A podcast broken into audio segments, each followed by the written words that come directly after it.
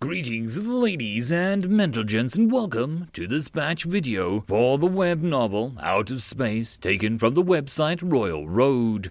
I hope that you enjoy, and if you do, please consider supporting the channel. Chapter number one Journey.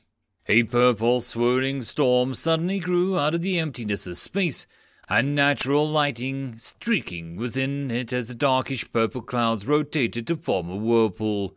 A spaceship suddenly appeared in the eye of the storm, and the particles almost immediately dispersed. All department status report. The XO of the UNS Singapore spoke to his comms while he unbuckled out of his station chair. The battle shutters of the viewport rolled up, exposing the dim light from the white dwarf in the Rummus system. Captain Blake, all departments reporting green.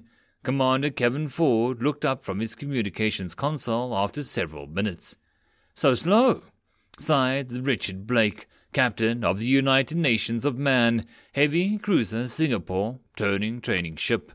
Commander Ford's face turned slightly red and embarrassed as he coughed and said, Captain, with due respect, almost the whole crew just graduated from the Naval Academy. This is the first trip out so far. I know. Blake sighed again. He used to be in command of a battle cruiser before losing the damn swarm, losing both his ship and his left leg. Commended for his actions and sacrifice, he was given command of the heavy cruiser UNS Singapore. The ship measured 210 meters with a beam of 33 meters and a sleek rectangular predator shape. More than a third of the length was occupied by seven bulbous engines and its warp drive. A huge mass of sensor rays stabbed out of the bow. It was armed with two dual 155mm rail cannons and a dorsal side of a single dual 150mm on the ventral side. 16 dual 50mm pulse laser point defense turrets, four on each side, and 10 light missile launchers on the port and starboard side protected by a 200mm armor belt of electromagnetic repulsive shield.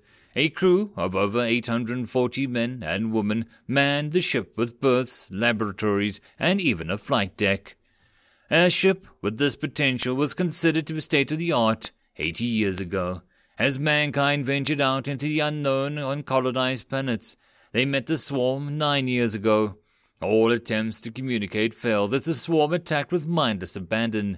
Creatures out of nightmares dropped from the skies above Hempra Prime, while the unsuspecting colonists watched the beautiful meteor shower, which later turned into a death with claws and ichor.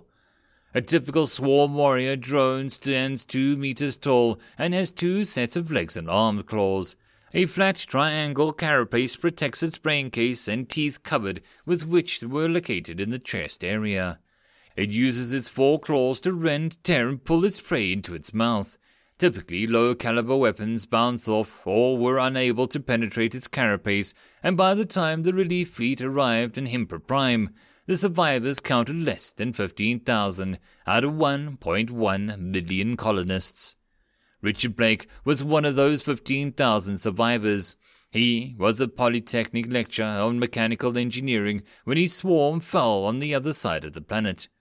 Soon a planet wide emergency was declared, and he was called up to the Reserve Commission as a part of the Planetary Defensive Force. Over several months, he has been part of the desperate action to delay the swarm as the government attempted to evacuate as many people into space as possible.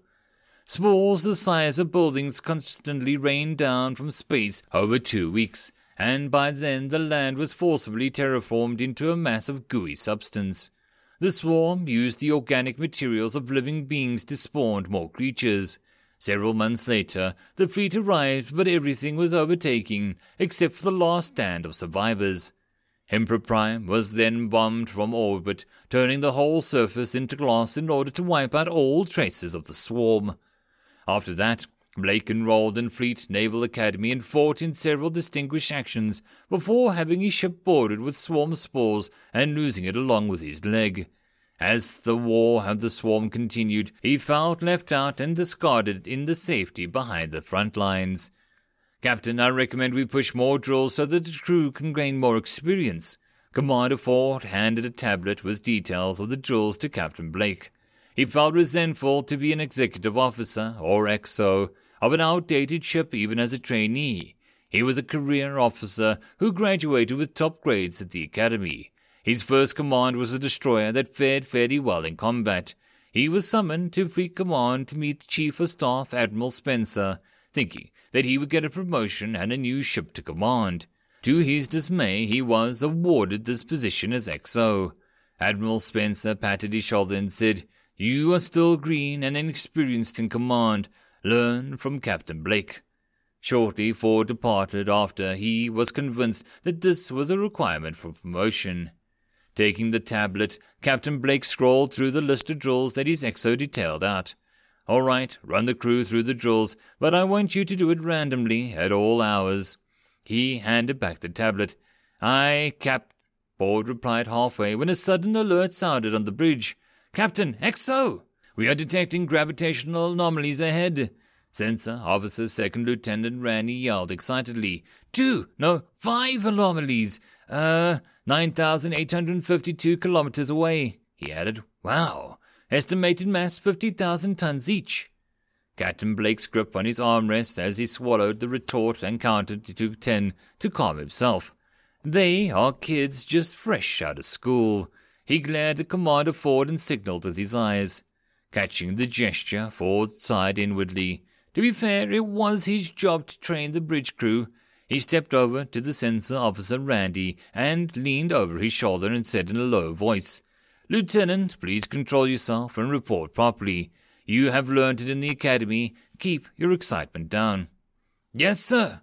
Randy swallowed his excitement and turned back towards the captain.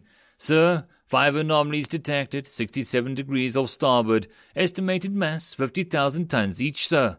He nearly jumped up and saluted as he made his report, forgetting that he was buckled into his crash seat. The rest of the bridge crew turned away as the XO glared at everyone on the bridge. Relax, Captain Blake said. He knew that they were just green as he once was. He should not be so harsh on them. Do we know if there's a fleet operating in this area? Negative, Captain, replied the comms officer. According to our logs, the fleet schedule, we should be our only ship in the system. Merchant fleet or smugglers? Captain Blake continued asking. Captain, this system is designated as a training sector. There are no stations here, nor do we have any pirate or smuggler base here to target practice. Commander Ford answered. Captain, the contacts are moving. Sensors are picking up ion emissions. Computer analyzing the data reports 83.7% resemblance to the swarm parasite cruisers. Sensor Officer Randy reported. Hearing that, the bridge crew started to get anxious. Isn't this a safe zone? Someone muttered. Silence on the deck, Captain Blake yelled. These damn newbies. This is not a market. Do your duty. The crew instantly quieted down. Exo set condition two. Aye, set condition two throughout the ship, echoed Ford. He pressed onto the wide screen intercom. All hands, this is your Exo speaking. Set condition two throughout the ship. This is not a drill, I repeat. This is not a drill. Following the announcement, the ship's alert system blared out. End of chapter. Chapter number two Contact. Second in charge Marine Corporal James 007 Bone was at a mess with the rest of the section, two mates having dinner, when XO announced the condition to alert. Due to his name being similar to the classic 2D movie character, everyone had nicknamed him 007. He dropped his mesh tray and he and his section mates rushed out of the mess hall towards their berth where the equipment was stored. He pushed his way past several confused members as they stood in the way, wondering what's happening. Luckily for Marines, they had been conditioned to respond rapidly by constant training and drills. As he reached the Marine's berth, he found most of the platoon gearing up. Come on, load up. Platoon Staff Sergeant Pike yelled at everyone at the hatch, miraculously already suited up in full battle gear. Damn, did he sleep in that gear? James popped open his locker and started to suit up. First was the environmental wear which allowed him to survive in space or any biochemical environments, followed by his chest plate and armor munitions harness. Lastly, he donned his fully enclosed HS3 smart helmet and checked his readouts in his heads up display. All green, no leaks from the suit. Good. He grabbed the personal weapon, the M7A1 pulse rifle that fired 6.5mm case telescoped ammunition, and queued up the armory to collect his ammunition. Check your ammo, make sure it's not armor piercing. We don't want your jugheads to put a hole through the hull and suck us all into space. The sergeant's Spike roared out in his standard loud voice. He grabbed ten 50 round magazines, ensured that they were not AP rounds, and started slotting the mags into his ammo pouches. Hey, Corp! Private First Class Mills called out. What's the scuttlebutt? Did we get scum here, or no AP rounds? How are we going to do crap with these rusty rounds? He held up a mag which contained 50 ceramic frangible rounds. These type of ammunition was used to prevent shots accidentally penetrating the hull of the ship or sensitive locations in the reactor room. The bullet fractures into tiny pieces upon contact with metal, but against soft tissue, it'll penetrate and fragment inside. Do you want to put a bullet into the reactor and blow us all to space dust? James retorted. Just shoot at the mouth's cavity. Deep inside, James was worried too. The ceramic rounds just gave those scum, as the Marines like to call the swarm, bruises, and the AP rounds would penetrate easier on less armored parts of the swarm warrior drones, but in an old spaceship without internal armored bulkheads, AP rounds were a disaster just waiting to happen. All right, Section 2, you pigs form up. By the numbers now, he shouted. The ship, crew members mulled about in confusion and were yelled at by the supervisors to get into their action stations.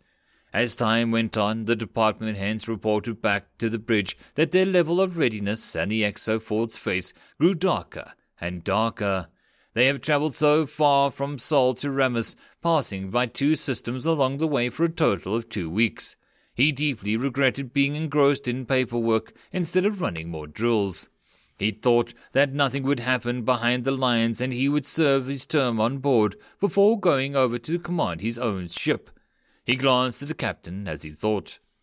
Captain Blake sat in his command chair without saying anything, but his fingers tapped on his armrest constantly. He was excited about a chance to fight. He spent over two months in the hospital, another two months in rehab getting used to his new prosthetic leg, and an additional month doing psych evaluation before returning to the fleet, followed by another two more months bound by the desk jockey before he was given command of his ship. The fleet was sending out all of their newest ships to the front line to hold back the swarm, while the mothballed ships like the UNS Singapore were taken out, given an upgrade of their drives and systems, and turned into auxiliary ships. At the time that he was thankful that he received command of the ship again, but soon the excitement and joy died down as he got stuck babysitting new graduates and the children of important ministers behind the lines. Captain, the five contacts will be within effective main gun range in 53 mics. Second Lieutenant Randy reported. Despite his calm report, he was actually afraid inside. My dad said that this was a very safe deployment, there would be nothing to do, no chance of the enemy. His father was a senior minister on Earth and pulled some strings allowing him to be posted on the UNS Singapore when the council passed a bill that all able men and women within the age of 18 to 35 had to serve in the military. EXO set the ship up to condition 1 and prepare for combat. Blake intoned. He looked up the tactical screen readout displaying the contact's course and frowned. If only I had some ship killer missiles, I could start engaging them now, he thought. The 155mm railguns were simply electromagnetic cannons that just shot out projectiles that reached 290 kilometers per second. In a planetary atmosphere, railguns dominated the battlefield as long as there was a light of sight. But in space, moving objects were easier to be tracked and dodged, the longer the distance, the easier it was to calculate the impact point. Thus, the effective range of the railguns was shorter than lasers, as lasers travel at the speed of light. This means that he has to engage within 5,000 kilometers, while the ship killer missiles can be fired at the target for over three times further. For this battle, he had to get practically knife fighting range for ship combat. Suddenly he caught himself. I should not prioritize combat. His crew was too inexperienced. He only had a few of his old hands from his previous ship on board. He looked at the tactical board and started to make calculations in his head. He turned the ship around now to the jump point out of the system. With the speed the enemy was closing in at, the ship would have to hold out for fifteen minutes at least before they could escape. Too bad he did not have any missiles. He sighed again. If he did have the chances of survival would have been higher. Navigator, plot a course back to the jump point, flank speed. Get us out of here, Blake commanded. XO, ensure all stations are operational. Aye, Captain. The commander Ford started to message all of the department heads, chasing them for readiness reports. Each station's readiness slowly started to flicker from red and yellow to green. After several minutes, he finally reported all board showing green and gave a relieved sigh. Exo, after this we need to drill more if we survive. Captain Blake gave a bleak smile to his XO. Yes, sir, that's for sure, replied Ford. He looked at the blinking red dots on the main tactical screen approaching slowly. Five versus one. How did they get here? This is a dead system. Other than the Assyrian jump point, there shouldn't be any other way in. Fleet has surveyed the system thoroughly. I have no idea either. I've been running up and down the sector for almost a year. This is the first time it has happened. Could the swarm have developed some kind of unknown drive that the fleet intelligence doesn't know about? Captain Blake stood and stretched his back. He looked at the timer on the screen and said, There should be still over thirty minutes before they have range on us. How about some coffee and food? Yes, sir. I shall order some up from the galley, Ford said. I think everyone should have something hot in their bellies, too. Sir, course calculated. Time to Essathan jump point will take 40 minutes. We will be within the enemy range for roughly 20 minutes before we jump, the navigator reported. Blake nodded, not bad, plus or minus a few minutes with his own calculations. Do it. Pilot, bring us about, follow the new route, ordered the XO. Aye aye, changing course, flank speed, aye. Intoned the pilot. Hope this old lady can hold out for fifteen to twenty minutes of combat, Blake thought to himself. End of chapter. Chapter number three. Engaged. Combat Information Center confirms contacts at five swarm parasites class biocruisers. Everyone looked up from their consoles as the report came in. Parasite class biocruisers were the swarm's mainstay space-borne weapons, born whole right out of a Queen class hive ship like some insect. They were made of living tissue combined with a super hard carapace and had simple brain that controlled the biocannons and the organic ion propulsion at its back. Scientists have yet to discover how they are able to generate warp fields and travel faster than light. It looked like a giant space squid with two trailing tentacle like limbs, which the only purpose was to grapple objects. It has a mouth cavity under the ventral front that, when opened, stretched as long as seven meters, allowing it to swallow small asteroids or even ships whole, crushing them into chunks before its stomach processed them down into resources to be used as fuel or organic materials. The sides of the parasite cruiser have several spikes like protrusions, which fire out spores or acid seeds. Each spore seed contained over a dozen warrior drones in stasis, protected by a jelly-like sac that acted as a shock and a temperature absorbance, allowing the drones to survive re-entry into a planet or even slamming against the planet's surface or a ship. The jelly also acts as a sort of nutrients for the drones, allowing them to survive in space for over a week. Once the seeds land on the surface, the jelly sac will break open and the drones will awaken. The parasite cruisers will fire the small cannons and land their warriors on ships. Once the ship's crew has been subdued, they will ingest the ship and produce more small seeds. Swarm ships are known to feed on their own wounded kin to sustain and repair themselves. Enemy contacts designated Alpha Bravo Charlie Delta and Echo, coming within main gun weapons range maximum effective range in 10 mics. Weapons Officer Yan Fei licked his dry lips and stared intensively at his screen. Guns are primed and ready, sir. The atmosphere in the whole bridge was tense except for Captain Blake. Richard Blake seemed like a changed person from the being indifferent to a tiger on the hunt. He sat in his chair with his back straight. His untidy grey hair was grown long since he had lost naval regulated haircut. The weak, long, unshaven face twitched in anticipation of engagement, and his brown eyes glowed with a sign of fire that was rarely appeared lately. Have all main guns target Alpha, fire two volleys when in range, he commanded. All departments ensure all non-essential personnel is knocked down. Commander Ford double-checked the crew members again. Marines are standing by key points to counter enemy boardings. Security crews are also securing their stations. Enemy contacts designated Bravo, Bravo, Charlie, Delta, and Echo coming within range in three, two, one. Fire! Blake snapped sharply. Since the launch of the UNS Singapore from Mitsubishi ST Orbital Slip 7 over Earth's high orbit, she had never fired a shot in anger. Now, more than 80 years later, she finally has. Six 3.2 kilogram nickel iron slugs were flung out at a velocity of roughly 290 kilometers per second towards the trajectory course of the target at Alpha. Five seconds later, another volley of six slugs was fired. Target Bravo, two volleys fire and ready. Blake commanded. Aye, two volleys on target Bravo, the weapons officer replied grimly. Everyone on the bridge stared at the screen as the timer on the first volley counted down the time to impact. At a distance of 5,000 kilometers, it took the volley 17 seconds to arrive at its target. Target Charlie, two volleys, Blake continued. No hits on Alpha, nothing on sensors. So Randy turned and looked at Captain Blake in horror. We are missing! Back to your station, XO Ford stormed. Keep your eyes on the screens. He glanced at the captain. Switch back to target Alpha, two volleys again, Blake ordered. Aye, target Alpha, two volleys. Enemy closing in at 4,300 clicks. We're getting into the weapons range, sir.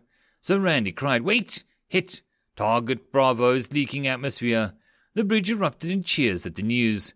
Quiet down! This is not over yet, Blake shouted. The crew quickly silenced down, but the morale was up. Targets are performing evasive actions. Charlie, no hits. Enemy is 3,900 clicks and closing. Fire at Alpha, two volleys again. Captain Blake barked. Stand by to evasive pattern Alpha and ready point defense lasers and missiles. They are going to fire their spore cannons soon. Multiple contacts detected. They fired the spore cannons. S.O. Randy tensed up as he looked at his screens. Sixty, eighty, ninety-two, no, ninety-three spores. He looked in horror. Nine seconds to impact. Go evasive Alpha now. Fire countermeasure missiles. XO Ford yelled. Twenty AIM 32H Space Sparrow multi-role missiles blasted out of the tubes and darted towards the incoming clusters of spores on the interception course. Each Space Sparrow had on board heat-seeking sensors to detect spore seeds in the depths of space at a range of a thousand kilometers. Seconds later, 20 light balls appeared in the same time as the second volley of missiles were launched. The spores that survived the second wave of missiles continued on until they got burnt up by the point defense lasers. None made it within 300 meters of the ship. First wave of spores all destroyed. Target Alpha is crippled, its leaking atmosphere and dropping out. Cheers greeted the news, and Captain Blake gave a stark smirk. Switch to target Bravo, continuous fire. As the parasite cruisers approached closer, the UNS Singapore's railgun accuracy increased, successfully hammering target Bravo into bloody chunks of biomatter.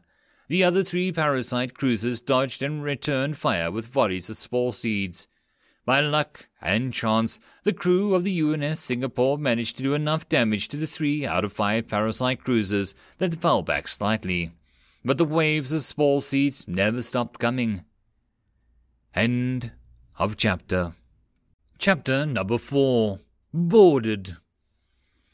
The ship shook as several of the spore seeds slammed into the aft, and dozens of spores got vaporized by the plasma exhausts of the engine. The point defense gunners did their best to prevent the spores from hitting the ship, but still, some made it past the defensive laser fire. Damage report, Captain Blake called out.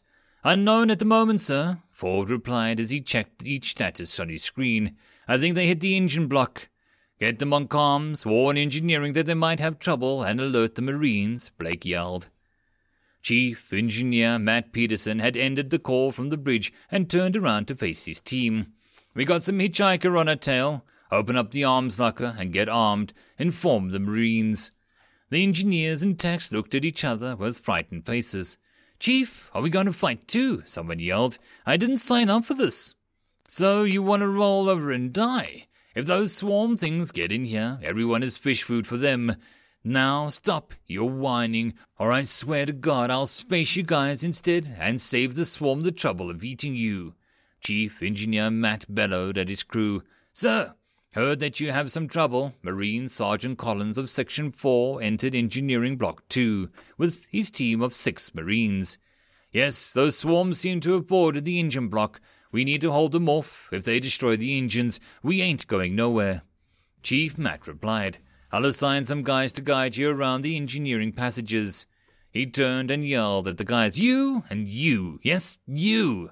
Grab a weapon and join Sarge here. You are their guides. Go. Jenkins, Royce, and Dean, you three stay here and guard the main hatch. The rest, on me, move out. Sergeant Collins led the rest of the section behind the two engineering crew members deeper into Engineering B. Marine officer in charge of the UNS Singapore, Second Lieutenant Frank Lee, was standing beside the bridge hatch. He flipped out his readout, glancing at it as he returned it back to his pouch. Staff, you've fought these things before, right? He asked Staff Pike softly. Yeah, fought them several times, on Emperor, same as the Cap, and two free boarding actions. Staff Pike replied without uh, checking his gear. What's it like? Lieutenant Frank asked curiously. All he knew was from the videos and training simulations. He just got this posting directly after finishing officer cadet school. Command sent him here to learn how to command a platoon in the rear lines before planning to send him to the front. Bad. Really bad. Don't let them get near you. Their claws can rip through the Mark 11 armor into shreds. Not to mention, other than armor piercing rounds or large caliber weapons, nothing can pen the carapace. They are almost impossible to stop. He dug out a magazine from his ammo pouch containing the ceramic rounds and shook it. These it's not going to do much to them, but the trick is to shoot them when they get near you and open their mouths. He loaded his rifle and slung it. Sir, you need to show the troops that you're confident. He reached out and stopped Frank from opening his pouch to take out his readout. That's the eleventh time you've took that out, sir. Keep calm and don't show your fear. Great. How am I supposed to do that? thought Frank. He caught himself reaching for his readout again, and instead forced his hand back to grip his rifle instead. You think they boarded? Sure as hell, these things, they don't stop. They feed on you, and so they can create more of themselves. If we don't fight them, sooner or later, mankind is going to be extinct. He braced himself against the bulkhead with one hand as the ship groaned and shook from the maneuverings. They are coming, I can feel it. He looked at the rest of the troops milling outside the sector. We have to make sure that they don't get past us if Collins and his section fail. The narrow service corridors lined the pipes and cables only allowed Collins's section to advance in single file. Keep some distance, don't cluster the frick up. Collins warned the men as they followed the lead crewman where the ship and computers directed the intrusion. Private Leeds was following the techie in front of him, he looked as the radar pulled the techie to a stop. Wait, we're about 30 meters away from the target. The techie, dressed in a white environmental suit with a blue stripe indicating he was from engineering, looked frightened. He raised his weapon, a compact personal defense weapon chambered of 5 millimeter, and nervously fingered the trigger. Hey, techie, what's your name? Leeds asked as he signaled the men behind him to stop and hold. Lawrence, spaceman apprentice of engineer. Ah! A scythe like blade suddenly burst out of his chest, turning his white suit red as he turned to reply to Leeds. Crap! Contact!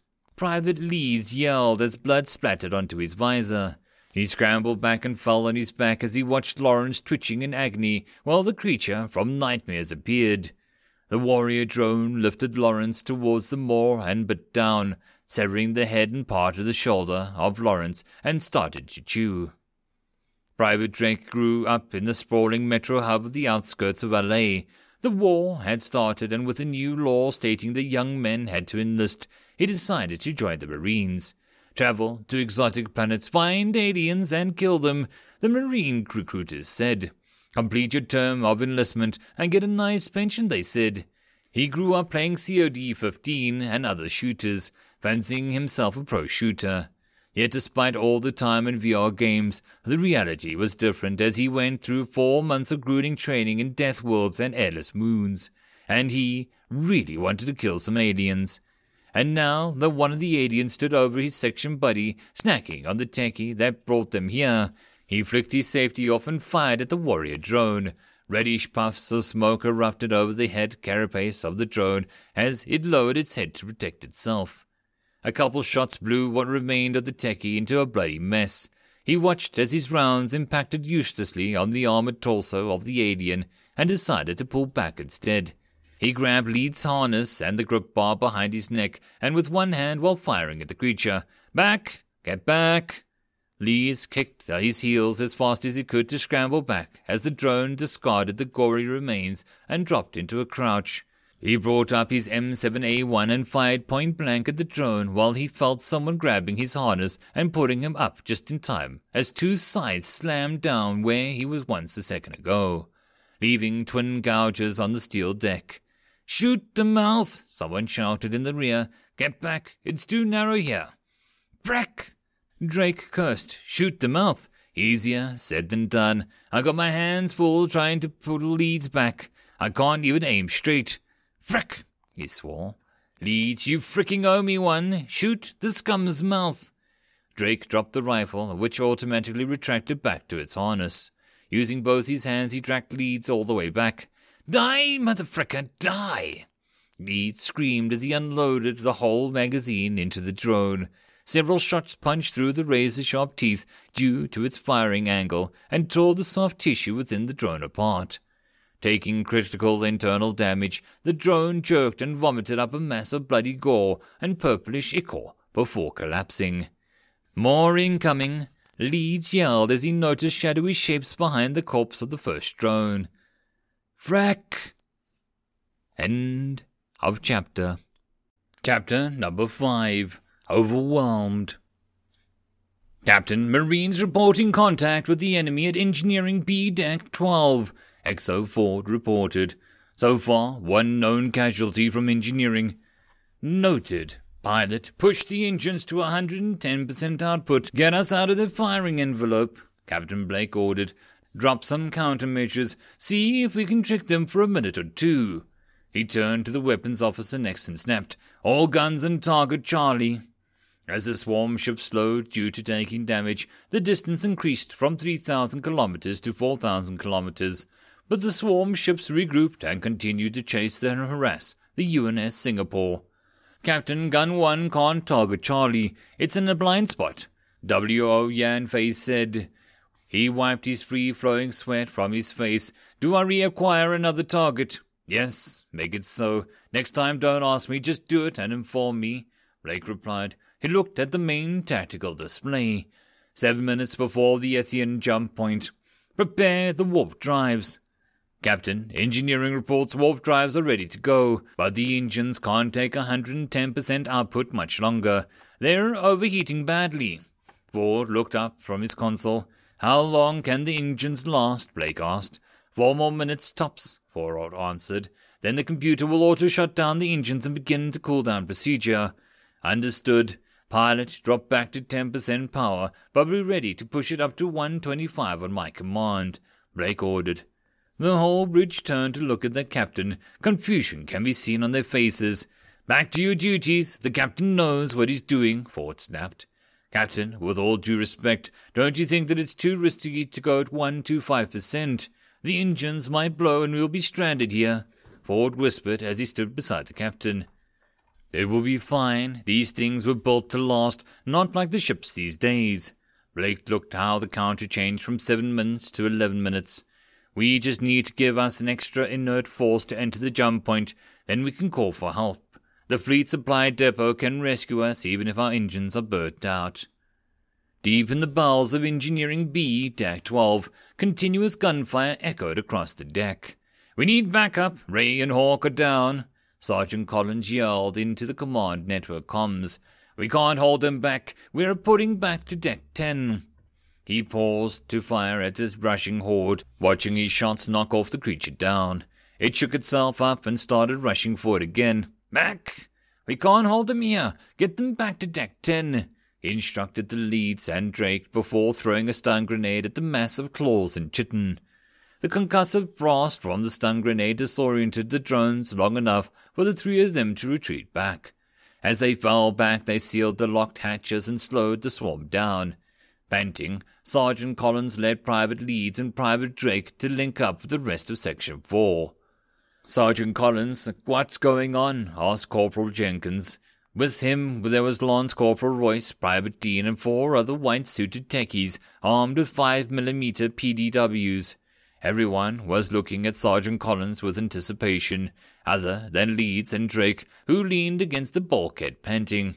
Form a firing line here. Damn things are coming, Sergeant Collins said. These pea shooters at yours don't do much damage. Those come a damn hard kill. He pointed to the techies' weapons. Go find something to act as barricades. We'll hold them off here. The techies looked at each other and nodded. We got some heavy machinery movers. Those can block the passageway. Great. Get them on and tell Chief Matt to evacuate non-essential personnel. Sergeant Collins instructed. Yes, Sarge. With that, the techies ran off down the hatchway. Not long after, a couple of forklifts driven by the techies arrived and were directed by Sergeant Collins to park in alternating zones to create an S-shaped funnel. The techs locked the wheels and jammed the fork arms against the deck to prevent the vehicles from getting knocked away easily. Screeching sounds of metal and unearthly cries echoed down the hatchway. Get ready, they're coming.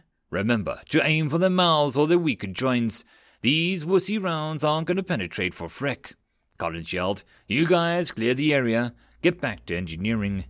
You guys take care. The techs left the area and returned to the engine room. S4, S4, come in. This is Eagle. Over. Eagle, this is S4 Actual. Currently in combat with scums. Two men down, requesting immediate support. Over. Sergeant Collins commanded back. S4 Eagle, Roger, sending S3 to your location. Stand by. Over. S4, copy that. Out. Sergeant Collins turned and said to the rest, Section 3 is coming to reinforce us, so we're going to have to hold here till they come.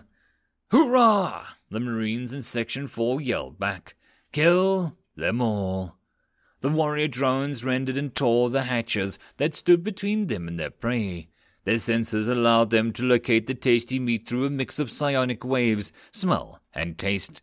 They saw things by sensing their life aura and kind of energy to the swarm. They could even see the engines and the reactor fuel by helium 3. Live prey shows up as a yellowish white pulsing mass, while pure energy shows up as a red white mass. The drones communicated telepathically and divided into two groups to harvest those energies. The first group continued to systematically rip open the sealed hatches to reach the live prey, while the second group tore right through the decks into the mass of angry red aura only which the swarm could sense. Here they come! The lead warrior drone slammed against the forklift, causing it to tilt and crash into the deck on its side. Fire! Sergeant Collins commanded.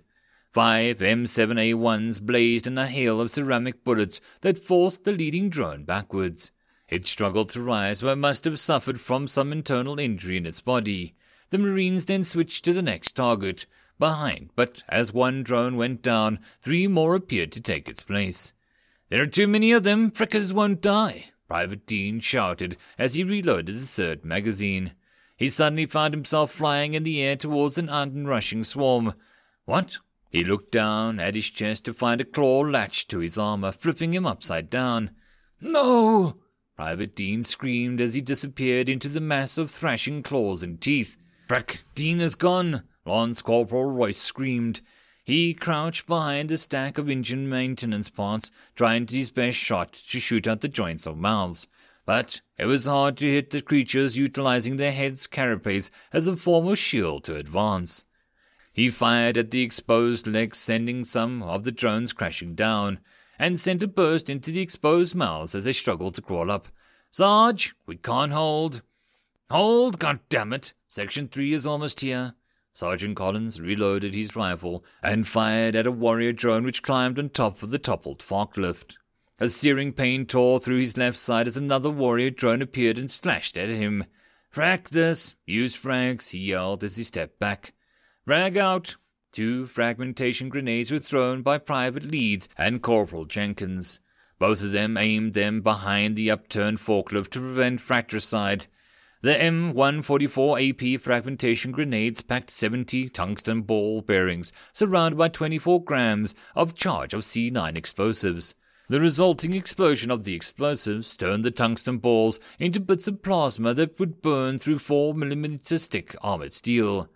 The dual explosion left Sergeant Collins off his feet as the shock wave carried him back a couple meters, dumping him painfully against the bulkhead. Dozens of molten holes could be seen in the forklift's hard plastic structure that protected the rest of the Marines. Alarms blared and warning the several breaches in the hull screamed. The swarm took the brunt of the explosions in their midst, shredding them to bits and pieces. As the auto fire suppression kicked in, a dark shape emerged through the foam.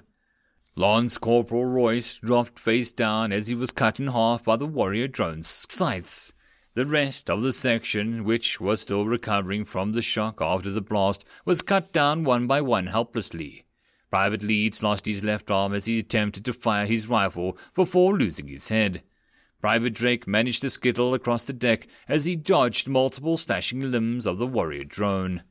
Just as he ran out of space to dodge, with the warrior drone looming over him, a sudden gunfire forced the warrior drone to retreat until it collapsed from the hail of bullets from the timely arrival of Section 3. Medic! End of chapter. Chapter number 6 The Jump. The ship shuddered and shook violently, its hull groaning and moaning even louder. What was that? XO Ford scanned his console Damn Maria Jugheads are just blowing up the ship. They just detonated two grenades in engineering. Captain Blake looked at the main tactical screen and listened to the marine comms. Need backup. Royce is down. Medic! He closed his eyes, remembering his first fight with the swarm in Hempra Prime. He and other troops on the 6th PDF had been deployed to the outskirts of the city. He remembered the sky being a beautiful purplish pink with the white clouds in contrast to the horizon marred with plumes of black smoke. He watched dark lines appearing in the wheat fields three kilometers away using his binoculars, until there were too many to count. The swarm were approaching their defensive location rapidly in a massive wave of black chitin. Artillery fired and balls of fire spurted out amongst the dark lines. Yet the swarm pushed on relentlessly, Soon the order of open fire came, and he amongst a thousand others fired their weapons en masse. Captain, the XO called out, Are you all right, sir? Yes, just remembering some things. Blake looked at the timer. Four more minutes before entering the Ethian jump point. So far, their mains had been keeping the swarm parasite cruiser at bay, but they learned that they were staying mostly at blind spot of main gun 1 effectively cutting down a third of the firepower. Combined with the emissions from their own engines, sensors have not been very effective, meaning their point defense was less effective when the more spores were landing on the ship before more frequently. From his experience and research released to the military by the fleet intelligence, the swarm was attracted to the sources of energy like fission reactors and thrust engines. The scientists are unable to determine how they see that they don't have physical eyes. It was widely speculated that they sensed and communicated using some telepathic ways. Let the Marines do what they need to stop the swarm, Captain Blake said, if the swarm don't kill us first. The ship groaned again, and the pilot put some ship through some another bout of evasive maneuvers. As the timer dropped to two minutes, Captain Blake gripped his armrest and ordered, Warp engines on standby. Pilot, push the engines to 125% power. Once we were in warp space, cut the engines immediately. The seven Mitsubishi STRX-78 aerospace engines created a bigger plume of superheated plasma, pushing the 35,000 tons of armored steel faster towards the Ethian jump point. The four remaining swarm parasite cruisers, seemingly sensing that their prey was trying to escape, also put on speed and swam closer to the United Nations of Man heavy cruiser. Staff, what do we do now? Section 4 has suffered over 80% casualties. Second Lieutenant Frank urgently asked Staff Sergeant Pike, but the survivors with Section 3. Sir, I advise you let the survivors recover a bit first. Put them here to hold the bridge. Push Section 2 to help Engineering B, and move Section 1 to cover Engineering A. Sergeant Pike said while tapping a map on his readout and the rest the M7A1s out to the crew security details to help hold engineering. Other than our M7s, nothing is effective enough against the scums. Can't we load armor-piercing rounds, or get a heavy guns? Second Lieutenant Frank asked worriedly. We are taking unnecessary losses. Unless you want a chance of blowing up half the ship to space. No, sir. Sergeant Pike sighed. Let's move the section out. Better to bring more ammo along. All right, staff, we do it your way. Second Lieutenant Frank said he activated his comms and instructed Section 2 to advance to Section 3's location and ordered the survivors of Section 4 to take over the guard post at the bridge. Yes, sir. Staff Sergeant Pike turned to the rest of the section, manning the guard post outside of the bridge hatch, and yelled, All right, back it up. We're moving to Engineering A. Lambert and Gath, you two stay here and wait for relief from Section 4. After that, head to the armory and bring one times 6.5 millimeter C-type ammunition case to Engineering A. Do you apes understand? Yes, staff. One times 6.5 millimeter C-type ammunition case. Aye. Private Lambert and Private Gath chorused. Sergeant Remen, where are you? Staff Sergeant Pike commanded over the net. Yes, sir, staff. Sergeant Remen, IC of Section 2, replied after a while. What are you doing? Get your section of Engineering B. I want you to unlock the armory and issue out the remaining MEM 7s to security details, and also wait for Private Lambert and Private Gath to draw ammunition. Then get your rear to the, your section. You clear? Staff Sergeant Pike spoke into the comms.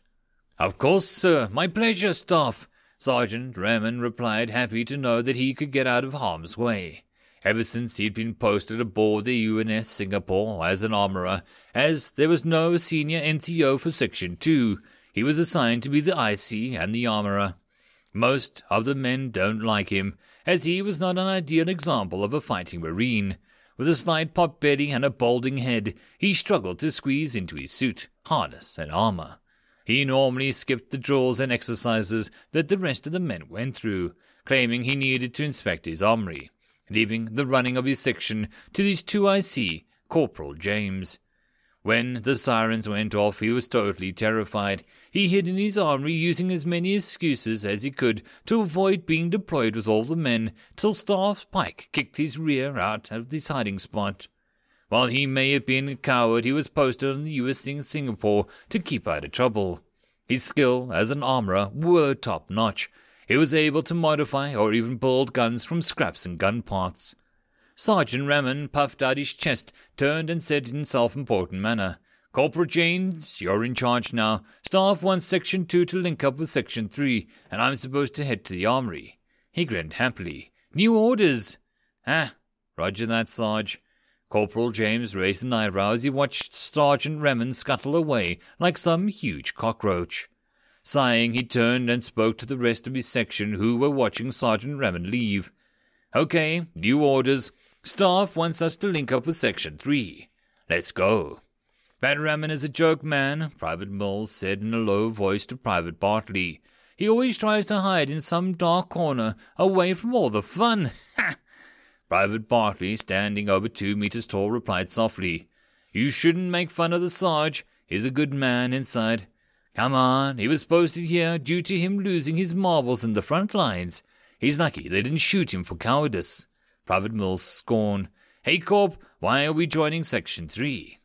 Corporal James looked up from the readout, and saw Private Mills together with Private Bartley walking next to him. Private Bartley looked like a huge lost bear without his usual heavy weapon, and the M7A1 in his hands looked like a toy. Heard that Section 4 got it bad, that's why. Ah, crap. That bad? Private Mills gulped. He wondered if he made the right choice in joining the Marines instead of Fleet or any other of the branches. Am I going to die here as an old metal tube? he thought. All hands prepare to enter warp space in two minutes. I repeat, entering warp space in T minus two minutes. The ship-wide PA system announced. End of chapter. Chapter number seven. Disaster. Entering the final limit on Ramos's gravity well, warp engines are fully charged. Course to Ethian jump points plotted in. Captain, all systems green, ready to warp, the pilot announced. Do it. Along the sides of the hull, a purplish blue streaks of energy crackled and sparked. Everyone on board felt the ship vibrate and hum all the way deep into their bones. The cosmic storm started forming around a hundred meters away from the bow of the UNS Singapore. Purple lightning flashes across and reaches out in the arcs, seemingly putting the ship into the depths of the storm. Soon the ship is covered by a cosmic storm and vanishes away. Blake held down a wave of nausea threatening to vomit out. He gulps down a mouthful of coffee from his fluid pack and asks, How long to Ethian? He noticed some unfortunate soul vomiting inside their helmets. Sir, about nine hours before we exit warp space. Blake nodded and turned to Ford. XO, get me more men to help the Marines. Once we can get the swarm on board contained, then we can start repairs. And Count are dead, he thought to himself. Section 3 IC Sergeant Kai Young peered out of the wreckage forklift. Dozens of swarm warriors' drones' corpses lay scattered around the narrow deck. Some other bodies are still twitching and moving. He looks back at the medic trying to stop the bleeding on Sergeant Collins. Doc, he called out, how does it look? Will he be okay? he asked. His armor absorbed most of the blow, no major organs hit. We'll need some surgery. He should be all right. He's just knocked out from the shockwave. The medic hooked a pack of nano blood onto Collins's harness and then inserted the catheter into his suit's medical port. He checked his medical readouts and gestures to the two medical assistants. All right, send to sick bay. He's stable now.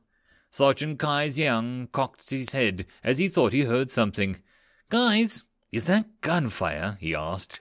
The rest of the section also started to listen intently. Yeah, sounds like the pop guns the crew uses, someone said. Sounds like below us. Crap! Sergeant young cursed. He activated his comms. All units on alert. We have an unknown contacts other than Deck 12. Repeat, unknown amount of contacts on other than Deck 12. Be on the lookout. Hey, Sergeant KX. Corporal James, leading the section, arrived. More trouble. He nodded to the other members of Section 3. Where do you want us? Good. Just in time. I want you to head down one level, check it out. Hearing shots fired. Roger that. Collins turned and said, all right, let's go scum hunting. The Section 2 entered the lower decks after turning around and split away. They saw that turned their stomachs. Claw marks scarred the walls and decks, while blood, pieces of human parts, and bullet casings littered the walkway. Several of the lights were damaged in the fight, leaving parts of the walkway in the dark and flickering. The frick! This is like those horror 2D movies we watched, Private Mills muttered. Where did those scum went? Over here, Private Ed stood over the ripped up section of the deck plates. A section of the floor had a huge hole torn up, large enough for the swarm warrior drone to enter. I think they went down here. Corporal James shone his tactical lights down into the hole, revealing an engineering service duct which appears to lead towards the port side of the ship. He debated should he send his people down, when screams and gunfire echoed from the sideways. Okay, Ed, David, Sean, and Hong, you four down the rabbit hole and check it out. The rest on me. He hefts his weapon up and heads towards the direction of the screams and gunfire. When the spore seeds slam into the hull of the ship, the outer layer consists of a highly corrosive agent that is able to melt through several inches of thick armor. Once the breach is formed, The spore seed will cover the hole it made and naturally seal it and starts to disgorge its cargo of warrior drones. Following the signs of battle, the sounds of fighting ahead, Corporal, James, and the rest managed to approach from the rear of the swarm.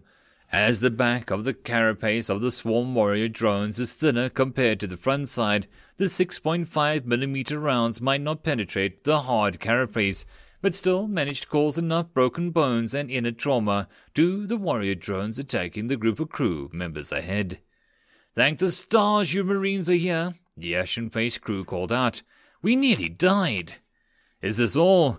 Are there any more of them around here? Corporal James asked the survivors. I'm not sure. We were mostly running and shooting, didn't have a chance to do anything else. All right, stay here and hole up here. Corporal James turns and jerks his head back to where they came from, and the rest of the section form up behind him.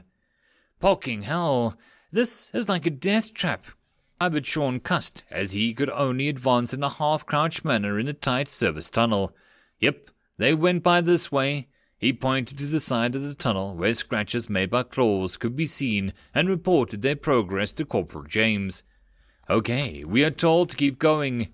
He said the rest behind him before continuing. After walking less than twenty meters, a corner appears, where the sound of metal tearing could be heard. Private Sean raises up a fist and then the rest behind him stop as they stay alert. He peeks around the corner to find several meters away, four swarm warrior drones were ripping through one bulkhead and tearing the pipes and cables out. Corporal James, we spotted the scums, but they're doing something strange. Private Sean whispered into his comms. Do we engage? What are they doing? Corporal James asked, curious about the actions of the swarm. Um, Digging into the walls? Private Sean replied. All four of them. They are tearing up the place pretty bad. Wait, what? Corporal James stopped and rushed back towards the group of crewmen they just saved. The rest followed, confusion, wondering what was going on. Hey, do you know what's in the service tunnels? he yelled as he approached the crewmen.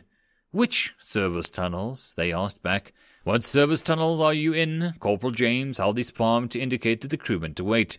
He says MTE B13C after a short pause. That's the main conduit from the reactor to the engines and warp drives. The crewman replied after double checking his tablet. What happens if the conduit is damaged? Corporal James asked urgently. Um, loss of power to the warp drives and engine until backup kicks in or power is rerouted. If the ship is underway in warp space and the warp drives require a high amount of power to keep running, an energy leakage will vaporize everything within 50 meters or more. The white suited man said, Get out of there! Corporal James shouted into his comms as hearing what was being told. Next, he switched off his command net and reported everything that was going on. Get out of there! The swarm is tearing the power conduits! Horrified, the crewmen turned and ran towards the center of the ship, followed by Corporal James and the rest. Hearing the shout to get out, Private Sean turned and shoved David, who was at his back. Go, go, go, go, retreat! Less than a second, but a burst of bluish white flame erupted out between the warrior drones, instantly vaporizing them before turning Sean and the rest into ashes. The blast expanded, melting decks and turning hull plates to slag before tearing the ship in half and sent the halves spinning into warp space. End of chapter. Chapter 8 Lost. A sudden rattle on the decks first indicated that something was wrong. Captain Blake sat on his command chair reading the reports flooding in from engineering and felt the shaking of the ship. He looks up in surprise, as did the rest of the bridge crew. The shaking of the ship grew stronger and harder like an earthquake, followed by the massive sound of groaning metal. What the hell is that? he asked.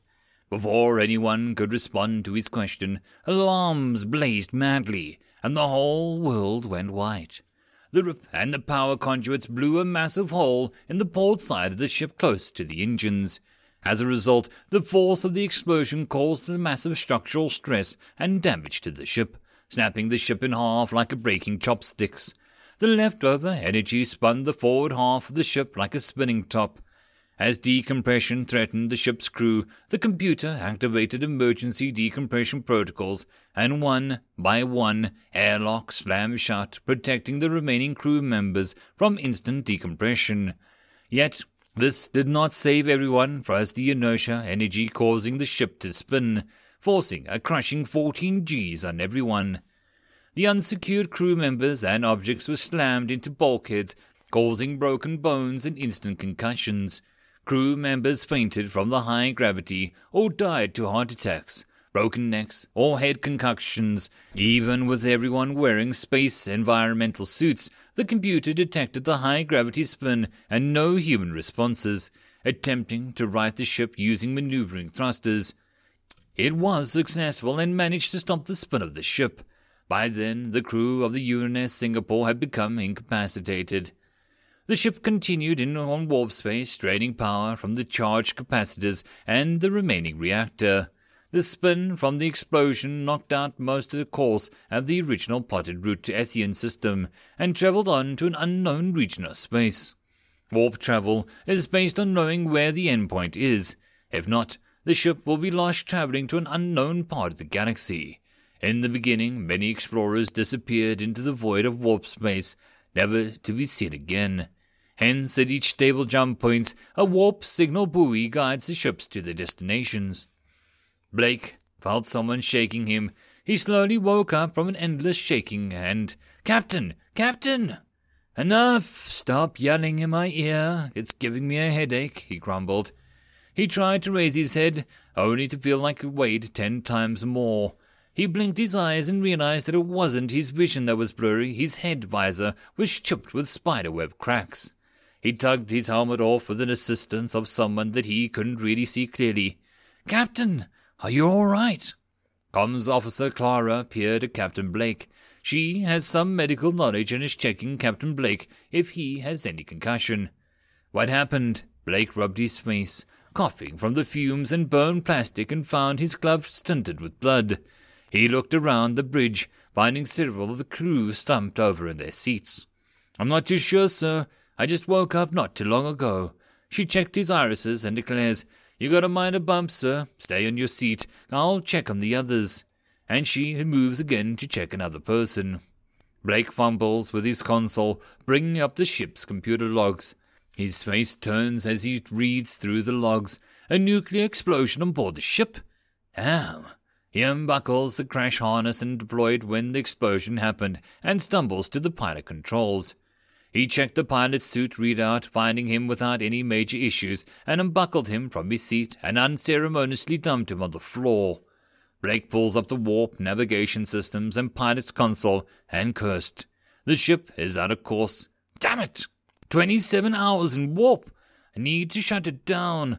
Blake quickly keys in the command to drop the ship back to normal space. Red lines of warnings alert appear immediately on the pilot console and he tries to stop the warp drive. Warp drive unconnected. What? How can the warp drive be unconnected? He made his way back through the command console in search of the damage report. What? He looked at the ship's wireframe diagram showing all systems on board. The reactor B was grayed out, so with the warp drives and engines. In fact, the entire rear half of the wireframe diagram was grayed out. Did the explosion blow up half the ship? All those men gone? What the hell really happened? He tapped a few keys trying to access the systems, but there was no response. Blake stumbled back to the pilot seat and typed in some commands, and the console displayed what he was looking for. The warp engines were down, but the warp emitters were still generating a warp bubble that keeps the ship in warp space. Without a warp bubble, the ship cannot enter warp space. Blake checked the power systems and found that the warp emitters are still drawing power from reactor A. He quickly shut down the power to the emitters. Without the warp engines to slow the control exit of the warp space, the ship dropped out of warp space back to normal space like a bullet hitting the water's surface. Blake flew forward and over the pilot's console to slam against the main tactical display, knocking his breath out and causing more spiderweb cracks to appear. Several yells and screams of pain and surprise came from the other side of the console, where comms officer Clara was trying to treat the wounded bridge crew. The viewport changed to a purplish grey scenery to normal specks of stars. The dribble of blood trickled down Blake's forehead as he climbs his way back to the pilot console. He slumps into the pilot chair, trying to get his head to stop spinning, and looks over at Clara.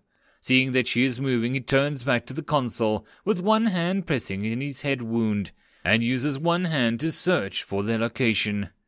Error. No database for current system. No, Blake groaned. He looks out in the viewport, seeing the tiny specks of stars in the distance. We're lost, he sighed.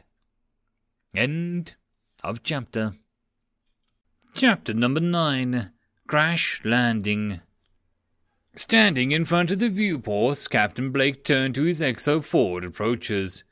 How bad is it? he asks and with his left arm in a sling, Ford held the tablet in his right hand and replied, Not good. Lost all main propulsion systems, life support systems, warp drives, reactor B, supplies in cargo bay B, and 378 crew members. The remaining 478 men and women are all suffering from some degree of injuries. He sighs and said, We are basically a drifting hunk in derelict in space. The computer still can't pinpoint our location, Blake asked. No. The computer couldn't match any of the astro charts that we have, but basic survey sensors class the system as having a G5 star and four planetary bodies, Ford replied. Blake reaches out for the tablet and Ford hands it over before continuing. There are no traces of radio waves or any kind of electronical signals. We are in uncharted space. How is life support doing? Blake continues to ask. Overloaded, with the main life support gone, the secondaries are doing all they can to scrub the CO2 out of the systems. Maintenance gives us 40 hours max before total failure, Ford said. So no chance of rescue as we don't even know where we are. Blake scratched the bandage covered on his forehead. Less than 40 hours of air. Looks like we have to find an ice asteroid or a moon to mine some water to convert. Captain, I think we can try surveying the planets. With the G5 sun, there is a high chance that we might be able to be a planet suitable for us to land on. Ford reaches over and taps a few commands in the tablet. The computer has simulated which planets have the highest chance of being a life bearing. But we do not have a way to land on the surface. There are only two shuttles aboard, and it is not used for atmospheric travel, Blake said, unless we land the ship down. Yes, sir, that is what I am proposing. The only way for us to survive is to land with what remains of the UNS Singapore. Ford nods. All right, prepare a plan for me to review and also arrange for an all department head meeting in two hours. Blake turns back to watching the stars. Two hours later, the captain's boardroom, the seats are getting filled up as the head of various departments arrived. Everyone has some kind of injury and looks tired as they took their seats. Blake stood up as the last attendant entered the room. All right, now that everyone is here, we shall start. First thing I want to say to clear everyone's mind is that the ship is crippled and there is no chance of rescue at all. He looks around the conference table. The people at the conference table consisted of the XO Ford, Chief Engineer, Lieutenant Commander Matt, Marine CO, Second Lieutenant Frank, and Marine Senior NCO, Staff Sergeant Pike, Chief Medical Officer Dr. Sharon, and from the Ship Operations and Maintenance, Lieutenant Grayson. Missing from the command group was Master Chief Cobbs and Weapons Officer Yun Fei, who lost their lives. We will start by updating each other on what each apartment's situation is and what resources we have left and ideas to solve them. Blake nodded towards Lieutenant Commander Matt. Let's start with engineering. As you all know, we lost the engines, warp drives, and also a reactor. We are down to one reactor running the whole ship now. As for fuel, the forward fuel bunkers are at 46% capacity enough to keep the ship running for three months since no fuel is needed for the engines, Chief Matt reported, so no issues with power for now. He gestures to Lieutenant Frank to report next. The Marines are down to a total of 28 men to 12 effective. We lost almost 60% of the platoon to the swarm and the explosions. Lieutenant Frank spoke. Medical is overwhelmed. I got 200 with severe wounds and another hundred or so with minor injuries, and eight in critical condition. I do not have enough beds to look after them all. Dr. Sharon said, I need more help with the injured. Most of them are just laying in the hallways. I can clear a space in the forward hangar bay. It's basically almost empty. Ops Officer Grayson said, We can set up a triage station there. Good. That will help. Dr. Sharon replied, I also need some manpower. Blake nodded and said, Okay, Ops, please prioritize it. Next. Damage control parties are working in three ships to prevent decompression on deck 17, 19, and 23. The explosion has weakened the ship's structure, but it shouldn't be a problem. Also, we are trying to get the machine shop to fabricate some air scrubbers, which will help with the increased CO2 in the air. Grayson looked up from his tablet. If we use the emergency O2 supplies from the lifeboats, it'll give us another 12 to 14 hours of air. Hearing that, no one spoke until Ford cleared his throat. I have a proposal that might help in the regards to that. With that, he activated the holographic display in the middle of the conference table. Scans show that the system has a total of four planets circling around a G5 star. The computer has calculated that this planet, he indicated planet starts pulsing, is within the Goldilocks zone, which can allow life to be sustained. One hour ago, a probe was sent to determine if it was habitable, has returned and sent the reports. Based on the report, it is an exoplanet with a can support Terran life forms. The holographic image on the planet expands out, showing blue seas and green continents. The computer also calculates with our current amount of thruster fuel, we can achieve orbit in two weeks' time. Two weeks? We do not even have three days of air. Yes, that's where Dr. Sharon's expertise comes in, Ford continued. Me? Dr. Sharon looked up in surprise. Yes, we can use the cryo injectors, which is used to keep a heavily wounded in suspended animation to slow down the crew's metabolism rate and also power down all non essential systems, especially the general heaters. Refreeze the crew, and once in orbit, the computer will thaw the men out, and we can land on the planet. It might work, but I need to manage the dosage properly. Also, I need to fabricate more cryo shots. There is only so much in stock. Dr. Sharon frowns as she mentally did some calculations. Yes, I should have enough supplies. Question, sir. Grayson raised his hand. Even if the cryo shots work, we wake up all happy at the planet. How are we going to land? The SCT 200 shuttles we have are space haulers. They can't fly in the atmosphere, even if we use the lifeboats to drop them into the planet. We can't squeeze all the crew and critical supplies, Grayson pointed out.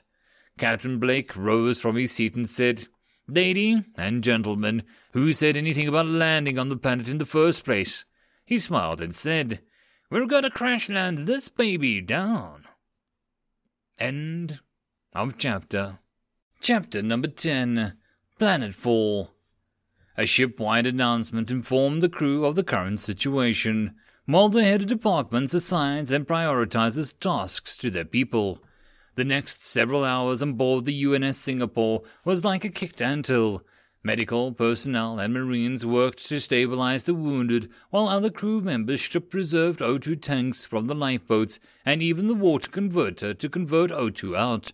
The mechanics also managed to fabricate out the CO2 scrubbers, which lowers the CO2 content in the air. As everything was being prepared, Dr. Sharon used the medbay, managed to produce enough cryo shots for each crew member using the stock medical biomaterials on board. The medical computer analyzed the requirements and fine tuned the medicine to be used. Sir, Ford appeared next to Blake. Here are the plans I have worked out with Ops. Blake took a tablet and quickly glanced through. We will load the more severely wounded on the lifeboats, while the rest must stay in the crash seats. Then, on the designated time, all crew members are to inject themselves with the cryoshock while the computer shuts down all non-essential systems and vent all heat out of the ship. All thrusters will also activate at the same time, pushing us towards Blake's world. Blake's world? Captain Blake raised an eyebrow. yes, sir. The rest of the crew is calling that planet Blake's World, so kinda stuck. XO oh Ford looked away. All preparations should be ready in one hour, but even with everyone in cryosleep, including the oxygen stores from the lifeboats, we barely have enough for two weeks of travel to allow us to land on the planet's surface. Are you not scared? Blake suddenly asked. We might not make it. Sir, Ford was confused. He was, of course, scared. This was supposed to be a simple assignment before he gets promoted, a stepping stone for his climb up to Fleet HQ. How could he not be? He didn't want to lose face nor give up, and he should put up a brave front. After all, he still had his pride as an officer. Of course, yet there is nothing to do about it. I do want to survive and return to Earth, and preferably get back to a desk job at a Fleet HQ, he responds. You're still thinking of climbing up to the staff ranks? Blake joked. I'm terrified yet excited at the same time. He tapped his artificial leg. They took this from me and my friends and my family too. I wanted revenge so much that I jumped at any opportunity to fight them, even if it wasn't on the front lines. I can still do some good training new crews.